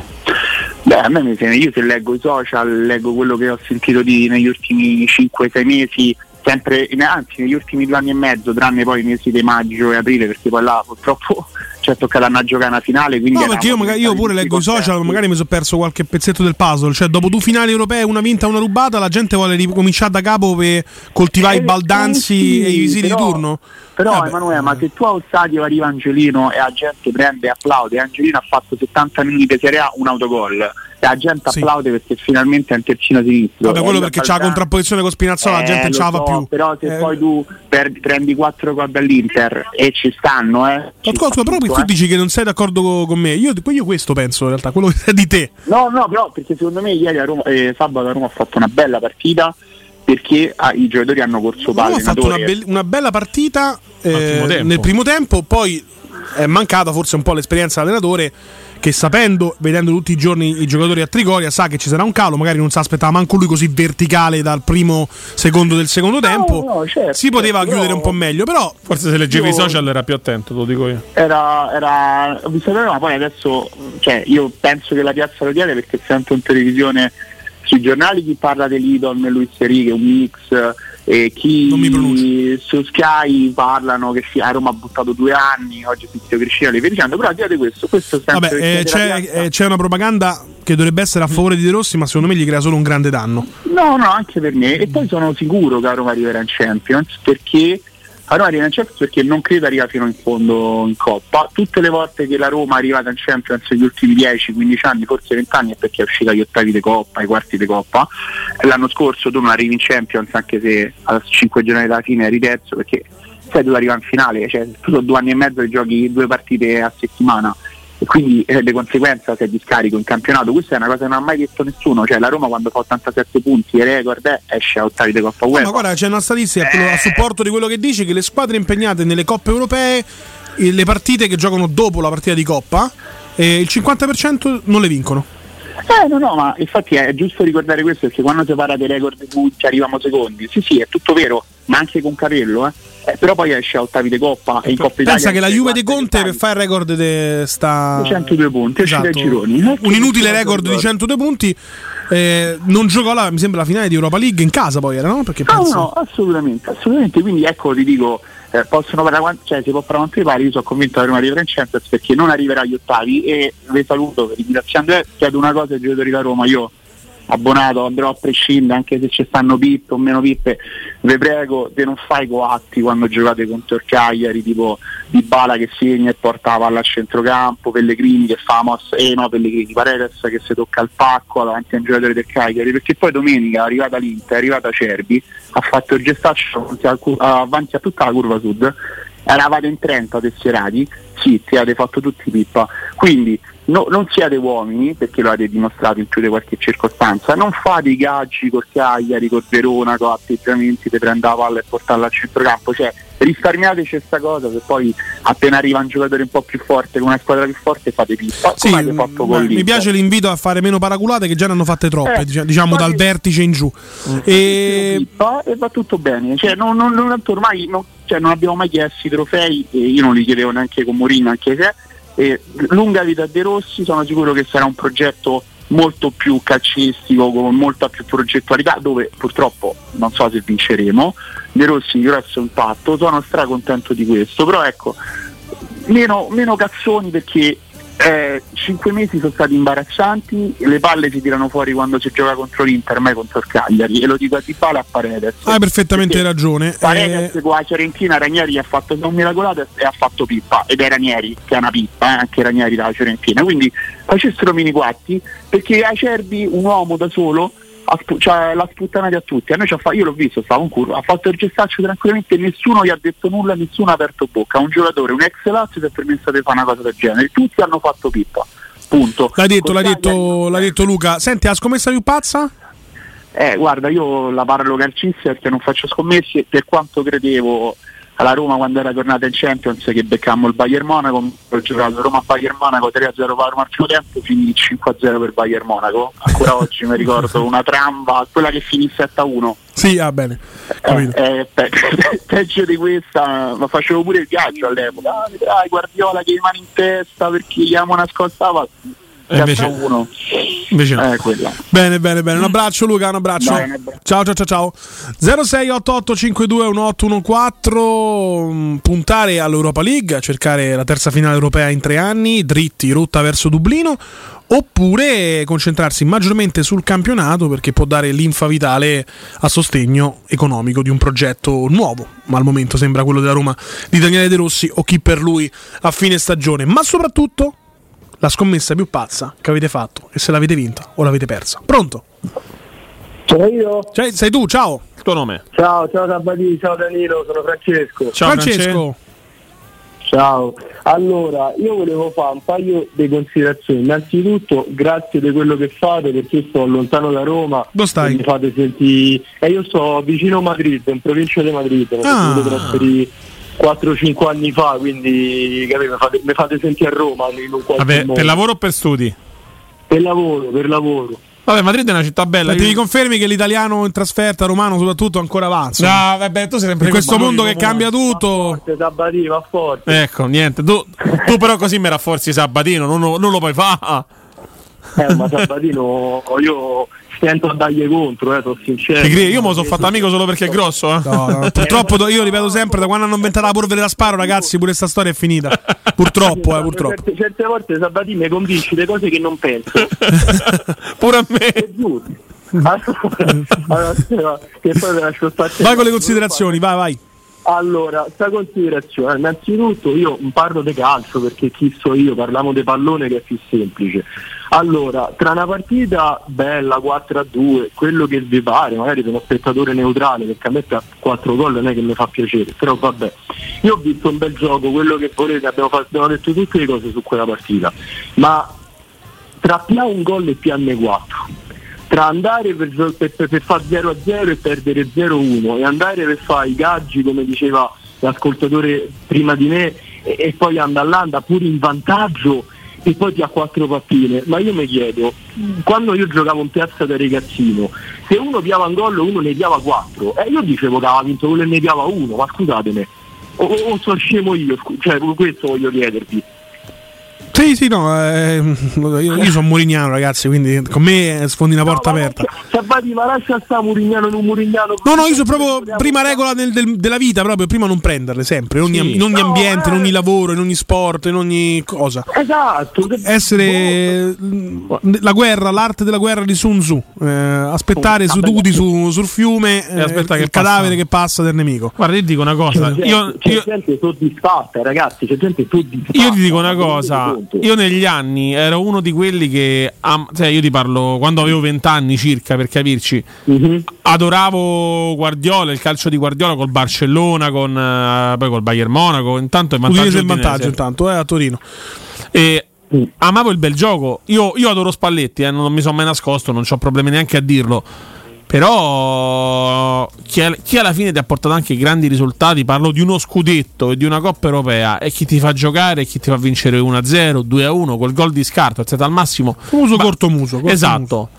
Muso. A sto punto l'ascoltatore di prima diceva, io non... Sì, abbiamo detto. No, non amiamo, magari non voglio vincere i trofei. Io invece sono il contrario. Io non vedo l'ora di rivincere un trofeo. Non so se i social lasciano il tempo che trovano. No, a prescindere dai social proprio. Nel senso, tutto il contrario di tutto. Sì, ma io quello che ti dico proprio, io non vedo l'ora di rivincere il trofeo. Io parlo per quelli che c'erano quel giorno sulla Cristoforo Colombo quando la Roma festeggiava la Conference. Per me quello è il più bel giorno della mia vita. Ragazzi, ma il calcio, noi spesso diciamo questa cosa che poi viene chiaramente strumentalizzata. Noi siamo tifosi della Roma non per i trofei, perché non abbiamo vinto tanto nella nostra storia. Sì, non è che però se si può arrivare a un trofeo che schifo, quando ci troviamo cerchiamo di agguantarlo il trofeo. E tifiamo sicuramente Roma perché l'appartenenza, la squadra della nostra città, i colori della nostra città, e c'è tutte le cose, no? Sentiamo proprio dentro vibrare l'anima quando parliamo del posto in cui siamo nati e che per fortuna c'è anche una squadra della sua città, e per le emozioni che questo ci regala, nel bene e nel male, perché poi uno si ricorda le emozioni, le trasferte, gli amici, gli sguardi, le lacrime, le gioie, del dolore, eccetera eccetera. Ragazzi, io l'emozione più forte degli ultimi anni, tolta Tirana, e la partita di ritorno contro il Bayer Leverkusen mi ha svuotato l'anima. Bravo. Non avevo più glicogeno nei muscoli, ero completamente vuoto, una bottiglia vuota. Ho spento il telefono, andavo a dormire, mi sono svegliato 2 giorni dopo. Mi ha tolto l'anima quella partita, però che emozione incredibile. Esatto. Senza vergogna, Sabatì, io anche al ritorno del Feyenoord, quando segnò Dybala, io mi sono messo a piangere, stavo a piangere come un ragazzino, stavo al centro scommesse e qua tutti gli spagnoli mi guardavano, sembrava un ragazzino, regà. Ci credo. No, io lì ebbi una reazione diversa, perché quando ha segnato Paixão Ho detto non può finire sempre così. Non potevo più sempre in gol e testa da un nano e andiamo fuori. Ho detto non può finire così. Ho detto no, dai, stavolta no. Non credo che si possa dire. Infatti ero fiducioso, ho detto mo in qualche modo glielo faremo. E infatti, per fortuna. E infatti, l'ultima cosa, ragazzi, se mi permettete, e poi lascio spazio. Io questa cosa del gioco o non gioco. Io quando guardo la Roma non mi diverto mai. Potremmo vincere pure 10-0, giocare benissimo, io comunque sto col culo stretto, scusate il termine, ci servirebbe il cardiologo a fianco, no, col desibrillatore.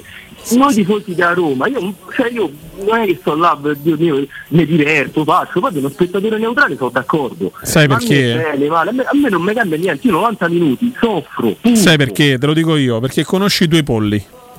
Ah sì, certo, è quello.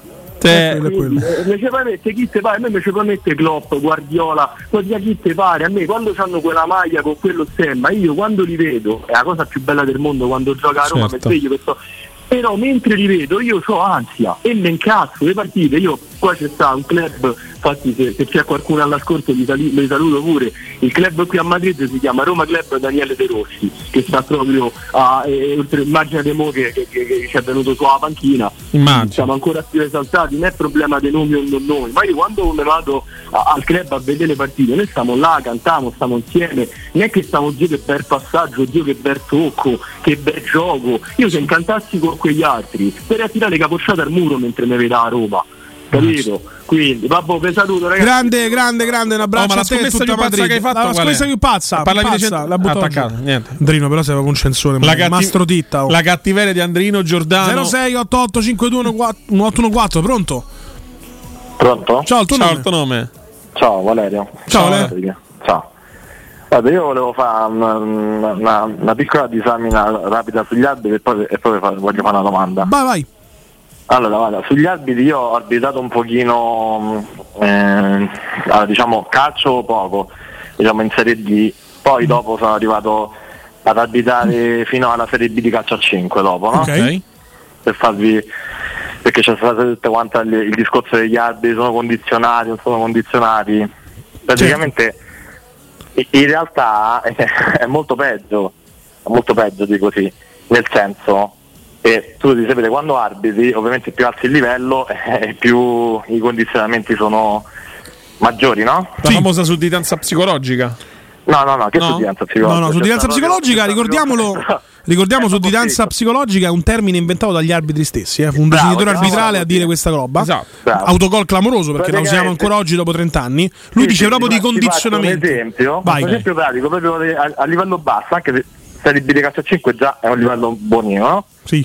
Allora io mi ricordo andare a arbitrare una partita, mi sembra Pozzuoli è un'altra squadra sempre campana, insomma, il campionato di Serie C era, okay, di calcio a 5. Allora veramente c'è stato tra gli arbitri si conosce, insomma, c'è diciamo un disegnatore che non è come un disegnatore, è quello che ti chiama prima delle partite, sì, e ti dice mi raccomando c'è sta questo giocatore che fa così, questa squadra che fa così. Tu veramente quando la prima partita che tu vai a arbitrare in quella serie, quella per me era la prima partita in quella serie, ti fanno un briefing a 2 ore al telefono, proprio 2 giorni prima, sì, e ti dice allora devi sapere una cosa, quando tu andrai a arbitrare in questa serie ci sono queste 5 squadre che vanno tutelate, proprio, te lo dico proprio diretto come si parla, no? Sì.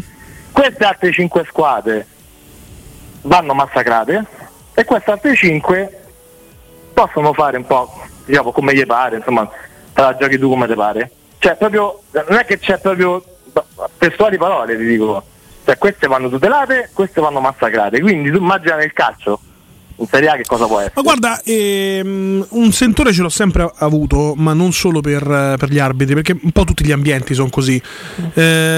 Lo segui, l'hai mai sentito Federico Buffa? Sì, narratore, sì, spettacoli teatrali, racconta lo sport. Esatto. Ogni tanto vedevo le storie di Buffa. Sì, esatto. Federico Buffa fa un solo episodio di Sky Calcio Show, si chiamava ancora così, quello dopo le partite. Partecipa a una puntata dove tra l'altro fa la domanda a Luis Enrique Spagnolo e con gli altri intendo Billy Costacurta, lo sbeffeggiava, quando uno poi mostra di parlare anche per dare il benvenuto, no? Allenatore spagnolo, parlo spagnolo, farà piacere, penso a Luis Enrique. Magari era anche un po' di fenomenite, vabbè, comunque. Federico Buffa fa un episodio solo di Sky Calcio Show perché poi lascerà e fa arrivare il messaggio che erano arrivate delle pressioni, quindi questo è in auge, sì, spingilo, questo non è in auge, no, affossalo. Quindi siccome la stampa è la punta dell'iceberg, no, perché la stampa è esposta pubblicamente, quindi è l'unica cosa che vedi, la punta dell'iceberg appunto, pensa sotto che ci può essere. E no, oggi mi hai confermato questa cosa qui. Io poi ho un carissimo amico, ovviamente non farò mai il nome, ho un carissimo amico che è un arbitro di Serie A, okay. Diciamo molto molto famoso, cioè internazionale, ok? Lui mi ha detto, tu non puoi capire, io la prima partita internazionale che ho fatto, mi ha detto tu non puoi capire, è ancora peggio a livello UEFA, mi arrivavo, ha detto, mi ha fatto leggere la mail, non sto scherzando. Mi ha fatto leggere la mail, c'aveva un qualcosa come 30-40 mail dalla FIFA e 30-40 mail dalla UEFA su quella, mi raccomando questa squadra, mi raccomando questa è perché questa squadra, capito? Cioè proprio stiamo proprio a livelli che cioè è molto peggio di quell'intervista che è uscita sugli altri che si fanno la guerra, non è niente quello, cioè è una cosa impressionante, ma ripeto, nella mia piccola esperienza di qualche anno, non lo faccio più, era un continuo.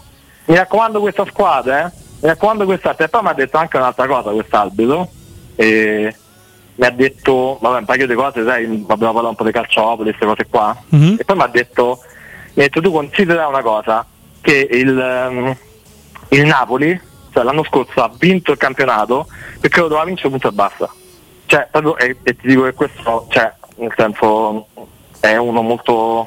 come si dice? Sì, beh, nel caso del Napoli però invece che l'arbitro hanno chiamato le altre squadre per non farle partecipare, perché insomma no, hanno fatto ridere. Ha detto, nel senso, sì, è ovvio, vabbè, è manifesta inferiorità, però nel senso se c'era da aiutare, si aiutava, cioè nel senso che doveva comunque finire così, per una questione proprio di visibilità del campionato, per dare una diversità, capito? Per cambiare da tutto quello schifo. Guarda, Juve non doveva vincere perché aveva fatto successo quella cosa delle penalizzazioni, sì. E quindi non doveva vincere, doveva punto e basta. L'altro, vabbè. Ma noi ti ringraziamo per questa testimonianza. Ha detto che volevi fare una domanda poi. Una domanda questa è tecnica. Vai. Una domanda tecnica. Non so se possiamo rispondere, però ci proviamo. Nel caso, sì, vabbè, è un'opinione ovviamente, un'opinione. Allora, se diciamo con questa rosa qui, ok? Poi vabbè, ovvio che un terzino qualcosa va comprato, perché io parlavo di questa rosa, no? Sì. Messo che riusciamo a tenere Lukaku, non so, con qualche formula assurda tipo un antoprestito con un riscatto, qualcosa del genere, se Dybala va via entra Orsolini, con questa rosa siamo tanto più scarsi? Io Orsolini mi piace da tanto tempo, mi piace, cioè, Orsolini mi piace Baldanzi, secondo Lukaku, me è il momento sarebbe... anche che Mimmo Berardi lasci Reggio Emilia, sarebbe secondo me un acquisto interessante. Colpani mi piace, credo che verrà convocata anche all'Europeo, ma purtroppo Monza è bottega cara e quindi lo faranno pagare tantissimo. Un altro secondo me, a me Orsolini piace tanto per Mancino che rientra, poi è bello, sì, propositivo. Baldanzi, Orsolini, Bove, no? Sai, tre giovani, sì.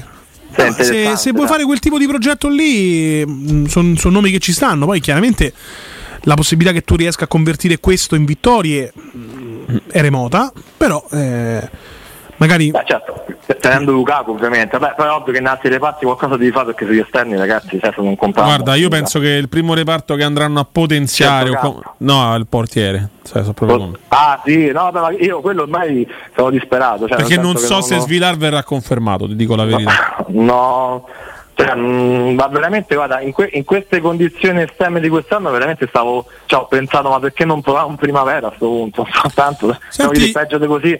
No, hai perfettamente ragione. Voglio fare io una domanda adesso, visto che abbiamo fatto la domanda, la scommessa più pazza che hai fatto. Hai mai scommesso da arbitro?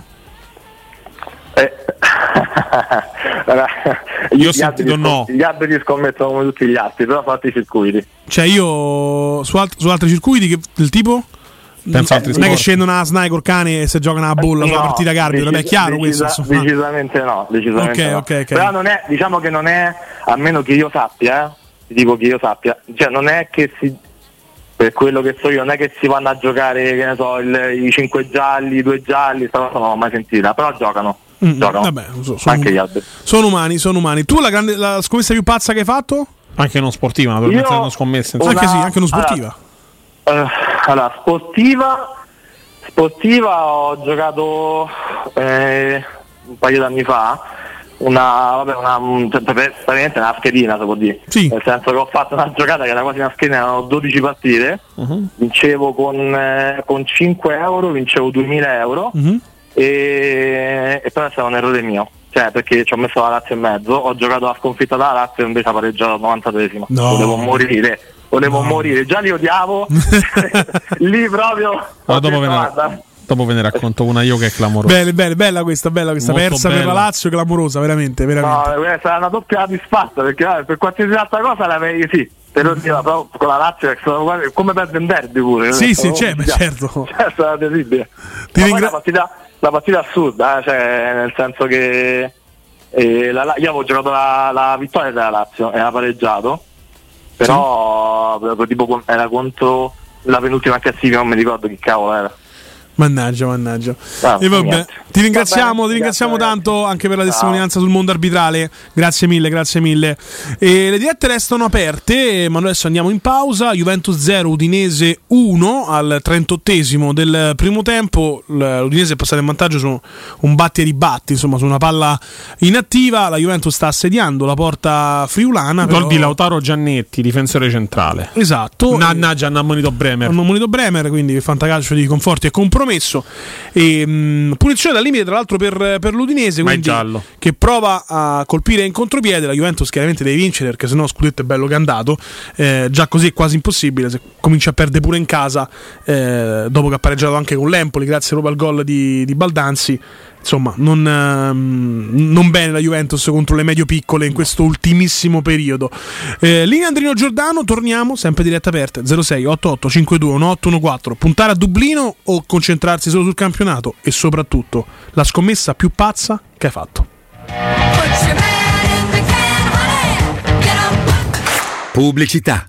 Acquistare le zanzariere Z-Screen a febbraio? Sì, è il momento migliore! Entro il 29 febbraio, oltre alla super offerta a promozione Teleradio Stereo, per gli ascoltatori c'è un ulteriore buono acquisto fino a 75 euro, con la garanzia soddisfatto o rimborsato. Chiama subito l'800 196 866 o visita il sito zanzaroma.it. Z-Screen, la super zanzariera, con un super servizio e una super garanzia. Ehi, hai sentito che da Arte Arredamenti sono iniziati i saldi? Sì, e gli sconti arrivano fino al 60%. Tante cucine, camere da letto, divani, armadi e tanto altro questo mese sono scontati del 60% e in pronta consegna. Trasporto e montaggio sono gratuiti, non li paghi! Vieni nei 5 grandi punti vendita Arte di Roma e approfitta dei grandi saldi di questo mese. Cerca il punto vendita più vicino su arte.it. Arte con l'H davanti. Incredibile tripletta per i ristoranti Pinzeria Rigatoni. A Piazza Bologna, in via Luigi Pigorini 31, Rigatoni apre il terzo locale, dove potrete trovare l'irresistibile pinza romana lievitata fino a 120 ore, carciofi alla giudia, i supplì che li hanno resi famosi in tutta Roma, la carne selezione Sakura e tanto altro ancora. Tutto accompagnato da buon vino e birra belga alla spina. Prenotazioni allo 06 99 70 23 98. Ristoranterigatoni.it. Chi si prenderà cura di chi ami non è mai una scelta facile. La Resilienza, comunità alloggio per anziani. I tuoi cari accolti in un ambiente confortevole e assistiti da infermieri, OSS ed educatori professionali che mettono al primo posto il rapporto umano. I primi 3 mesi a 990 euro. La Resilienza, a Roviano, Anticoli Corrado, Roiate, Subiaco e Fiuggi. Chi ama? Chiama il 388 36 81 446 oppure visita laresilienza.it.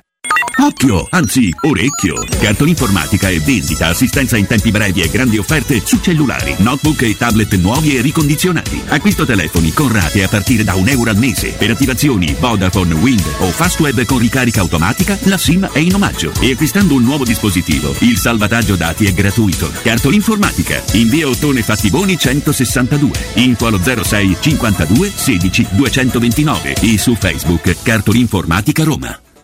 Sabato 17 e domenica 18, Open Weekend da Valentino concessionaria Volkswagen. Vieni a scoprire la gamma Edition Plus. Polo, Taigo, T-Cross, T-Roc, nuova Tiguan e tutte le elettriche con una ricchissima dotazione inclusa, con vantaggi fino a 8.800 euro. E su 1.000 auto usato certificato, incentivi fino a 2.000 euro e supervalutazione permuta. Valentino concessionaria Volkswagen, 17 e 18, Open Weekend. In via Tiburtina 1097, via Prenestina 911, via Tuscolana 1233, via Paesiello e Largo Lanciani.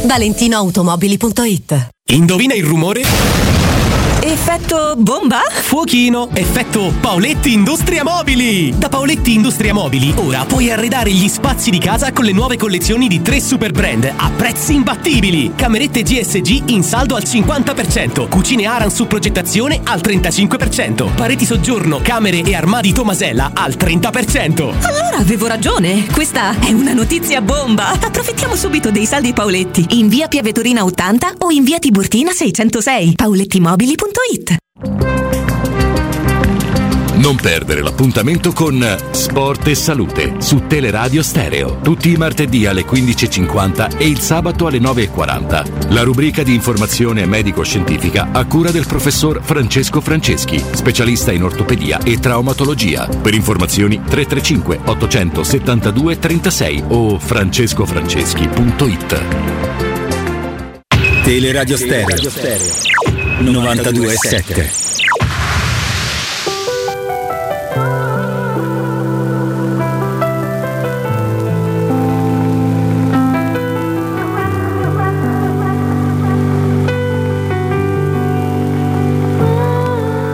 Dove va ancora mattina? L'alba è una scusa ridicola, nel cuore ancora una spina.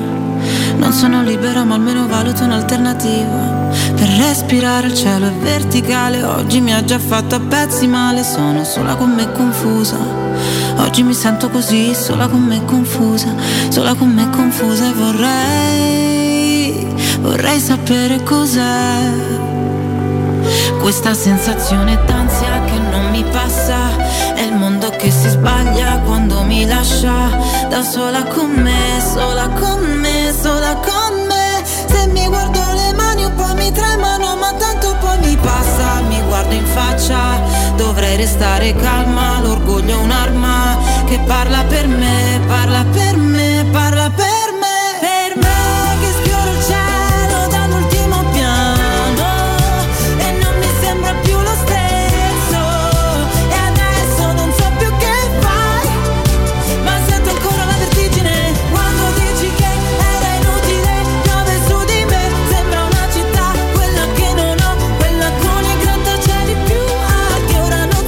(06 88 52 1814). La scommessa più pazza che hai fatto, ma soprattutto rotta verso Dublino o concentriamoci solo sul campionato? Pronto? Ragazzi, buonasera, sono Abate Faria.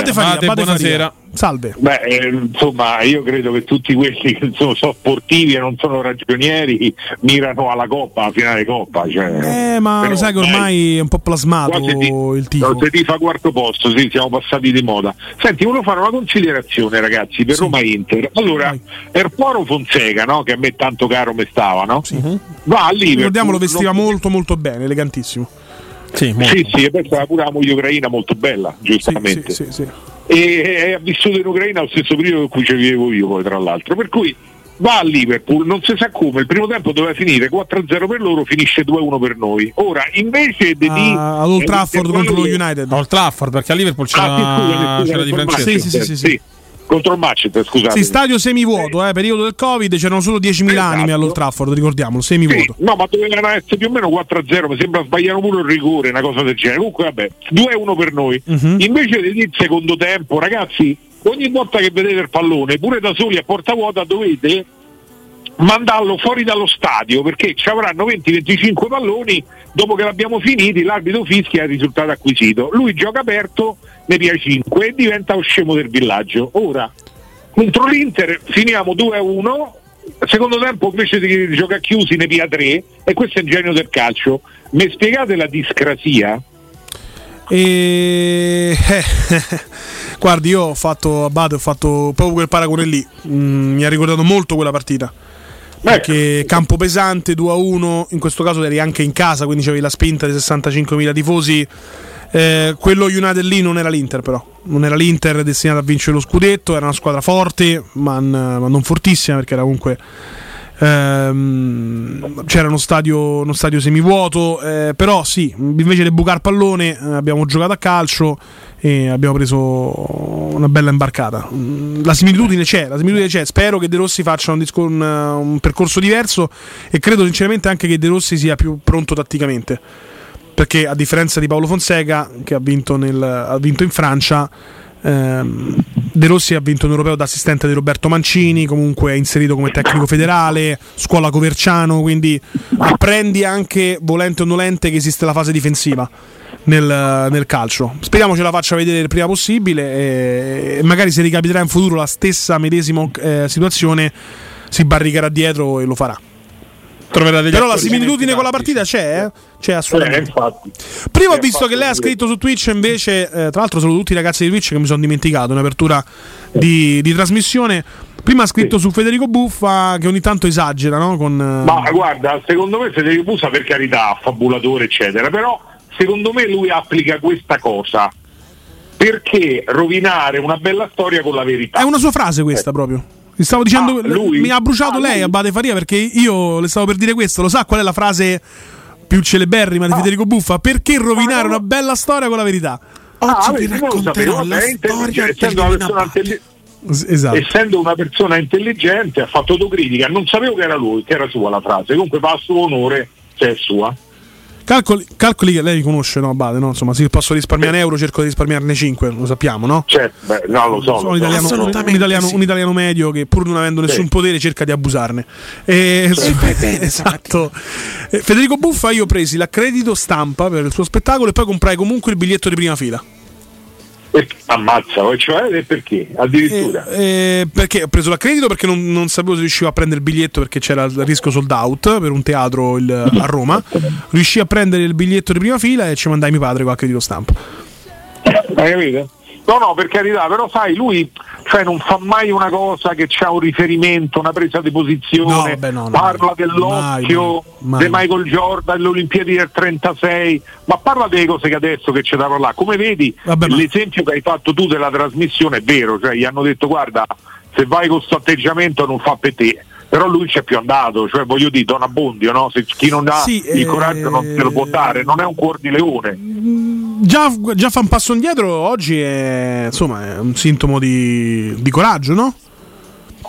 Cioè chi va a far kamikaze proprio, vabbè, diciamo che sono pochi, sono martiri, ma credo non ne valga neanche la pena. Non ne valga, io a questo punto penso, ormai nel 2024 siamo, che non ne valga neanche la pena erigersi a martire per una causa, perché tanto non cambia niente.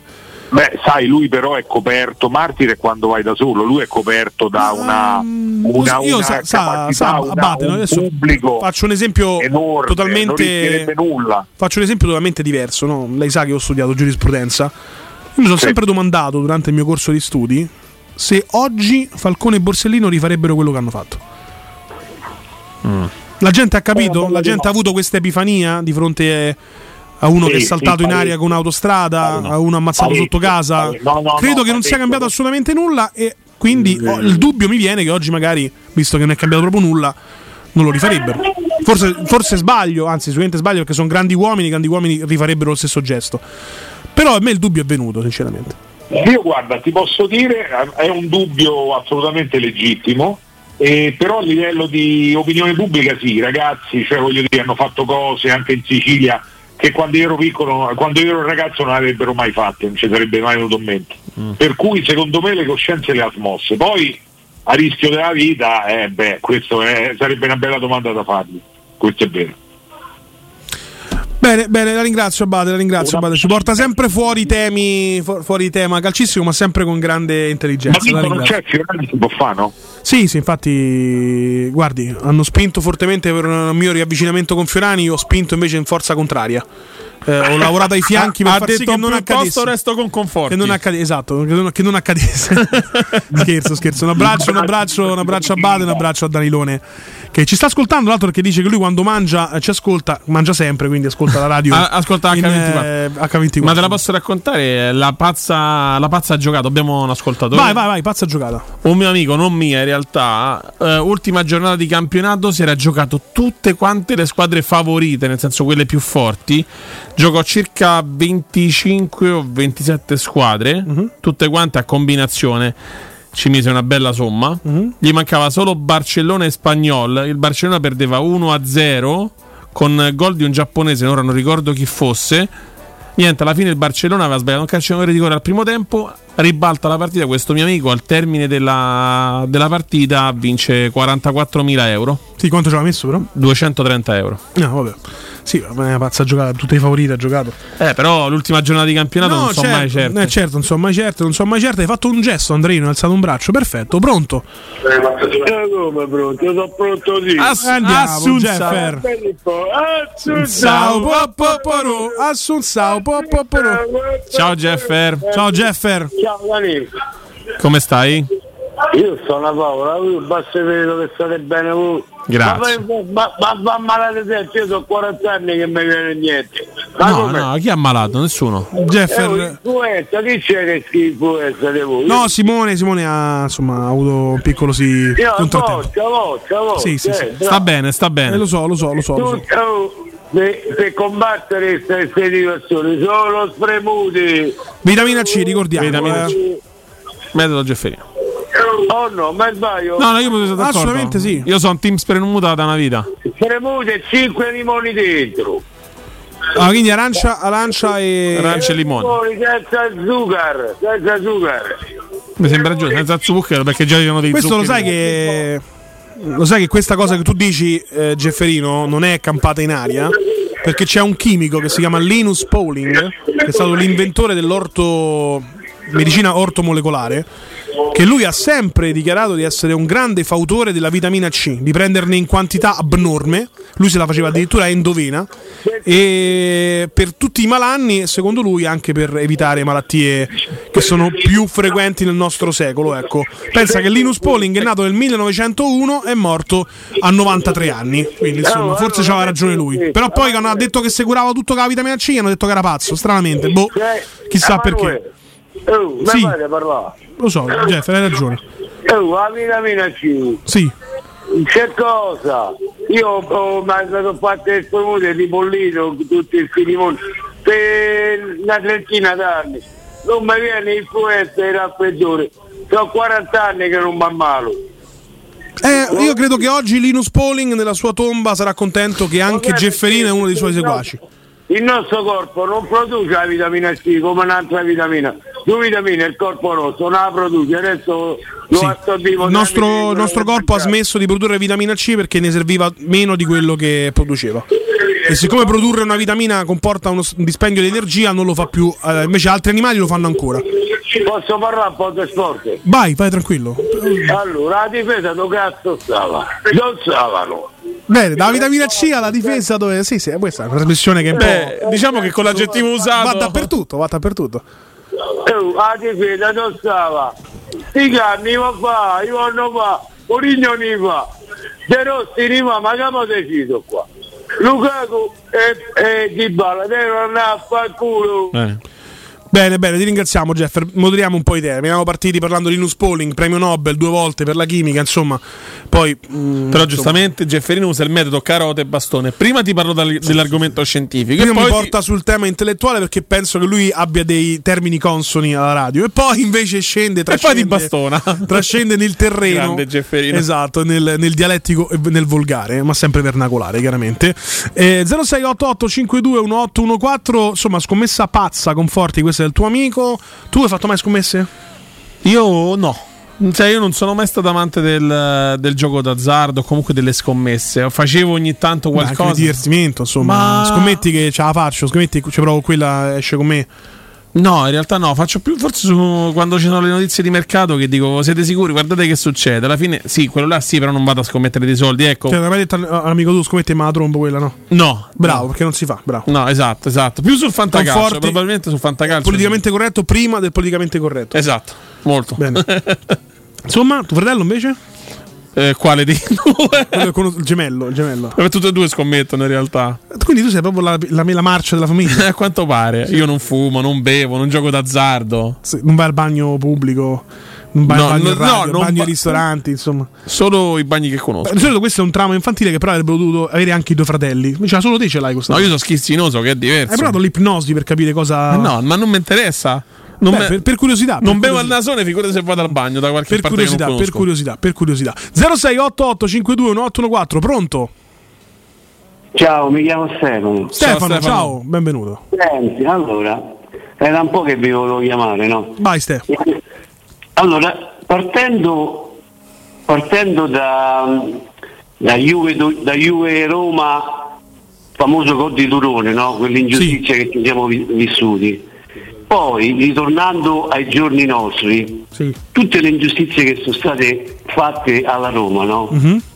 Cioè, alla fine cioè, hanno rubato i sogni ai tifosi e poi c'è sta gente che magari sta in carcere per 100 euro, che ha rubato 100 euro e se le scuole del nord, cioè, ogni volta che subiscono, cioè che...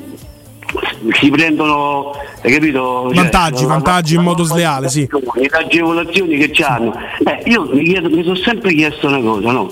Ma perché cioè, non si fa seriamente una lotta per spianarli proprio tutti, per far vivere le ingiustizie a noi tifosi innanzitutto e poi qui si parla dei reati dei milioni di euro, sì, capito? Cioè, bisognerebbe fare qualcosa. Cioè, lo Tito ha messo un uomo solo là, è andato ti ricordi con lo Spezia all'ultimo secondo, no? Sì. Cioè, quello che ha segnato l'altro anno con l'Udinese, mette gli uomini sua e gli arbitri sua, li mette nel posto quando gli servono, mette l'uomo, cioè ma questi qui no, non si famosi tutti gli uomini del presidente, diciamo. Non si possono smascherare. Non si possono?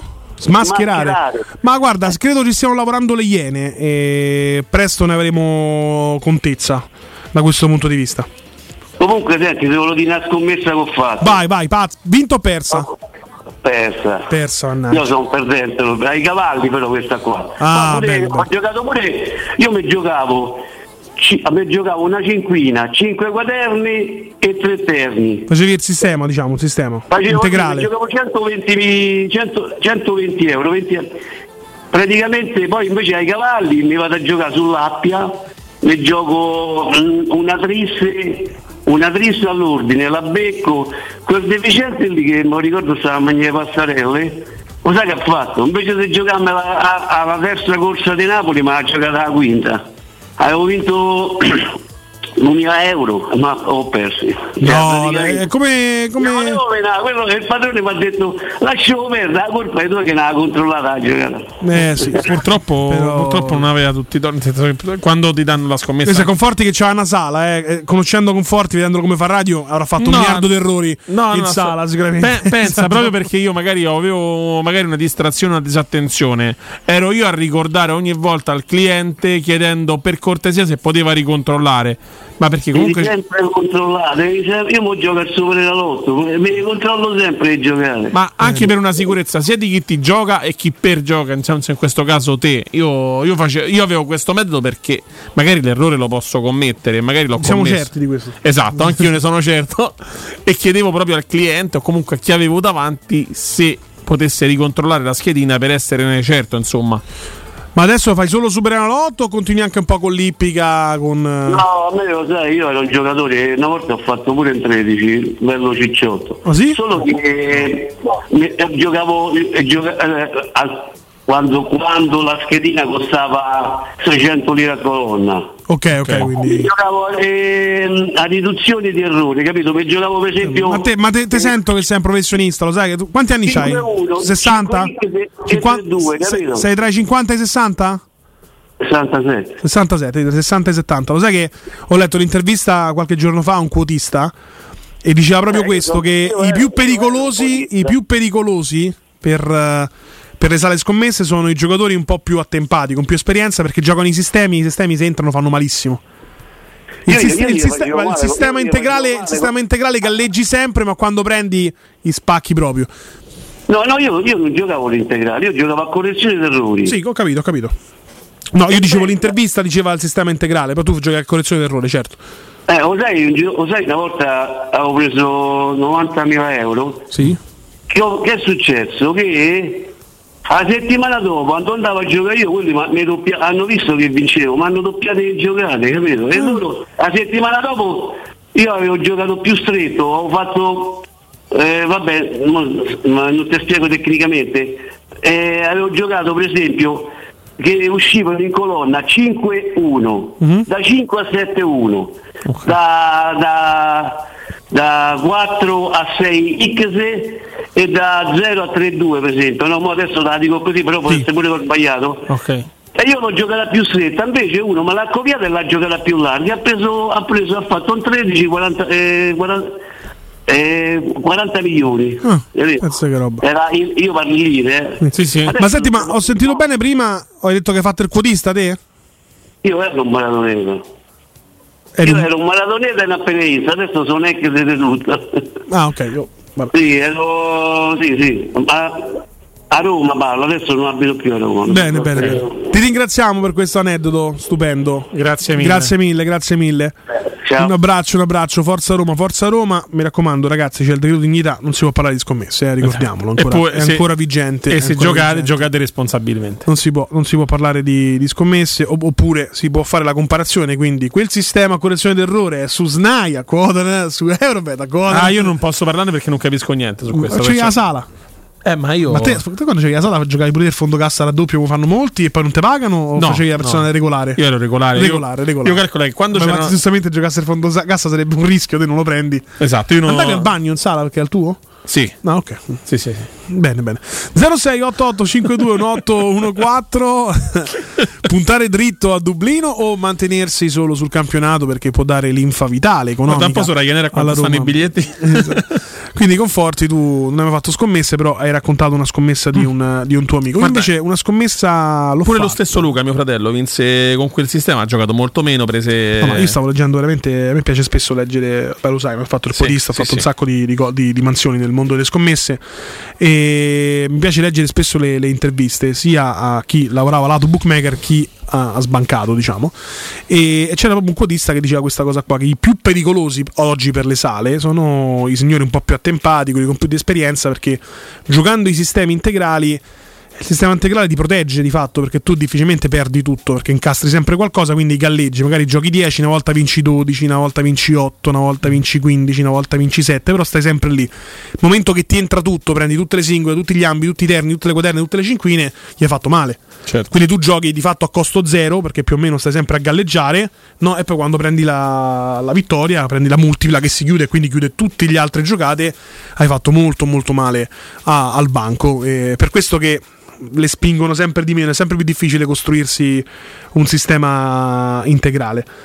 Oggi spingono molto sulle giocate, sui tiri in porta, sui cartellini gialli, danno più multigol, marcatore, primo tiro, diciamo che monetina. Danno più opzioni per ragionare meno, insomma. Esatto. È iniziato il secondo tempo tra Juventus e Udinese, da un minuto e mezzo sempre Udinese in vantaggio all'Allianz Stadium, caro Danilone Conforti. La scommessa invece più pazze ne ho fatte tante, Angelina Mango sicuramente è stata una delle ultime vincente. Una perdente è stata perché un amico mio che lavora in Rai mi dice giocate come si chiama il figlio di Rocco Siffredi? Tano. Lorenzo Tano, perché è un volto giovane, lo stanno spingendo tanto. Ballando con le stelle hanno pronto un video emozionale dove lui dice quanto è difficile, quanto è duro, mi sembra il termine preciso, crescere all'ombra di Rocco Siffredi, no? La quota partiva a 40, io sono arrivato un po' tardi, alla fine ho preso comunque Altino, però una quota decente, diciamo, perché Vandanara è super favorita, però non la fanno vincere, perché vedi che Tano, giocavo di sto Tano, mai visto una puntata di Ballando con le Stelle. A un certo punto vedo sto Ballando con le Stelle, la finale, vedo ballasto Lorenzo Tano, ragazzi, una sedia si muoveva di più, era una spaventapasse. Io ho scritto a un amico mio che avevo smezzato la giocata e ho detto ma che abbiamo puntato, questo non si muove, e infatti non ha vinto, è arrivato terzo. Invece la giocata vincente più bella è stata il 22 dicembre 2012 e a me piace giocare molto gli handicap perché sono secondo me scommesse di valore, e abbiamo fatto questa bolla con un mio amico e abbiamo vinto €700 a testa, e giocando tutti handicap. Era l'anno del Sassuolo di Francesco in Serie B, che era quotato altissimo ma stava martellando la serie cadetta, quindi vinceva tutte le partite. E una delle ultime partite era Roma-Milan 2012, mi sembra che c'era Zeman, e la Roma vinse 4-2, c'ho l'handicap, quindi ho smartito fino all'ultimo, perché sai con Zeman pure quando stai 2-3 gol avanti può succedere l'irreparabile negli ultimi minuti. Per fortuna l'abbiamo portata a casa proprio sotto Natale, è stato fantastico, abbiamo fatto regali a tutti quanti. E niente, queste erano le mie scommesse pazze, voi avete raccontato le vostre. Conforti come al solito, silenzio. No, bene, per fortuna che domani forse torna Boccia. Ma no, non ti permettere. Esatto, saremo in 2,5. Non in 3, in 2,5. Ma il povero Boccia gli dai del mezzo.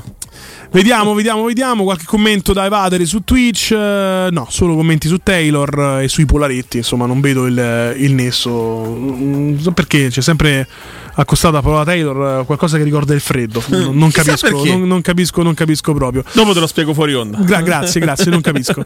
Ringrazio Andrino Giordano al di là del vetro per l'alacre lavoro. Grazie, per aver alzato la mano con il segno della cornetta per 2 ore. E beh, mi hai detto poco, infatti. Alza la cornetta, Andrino Giordano ti aspetta.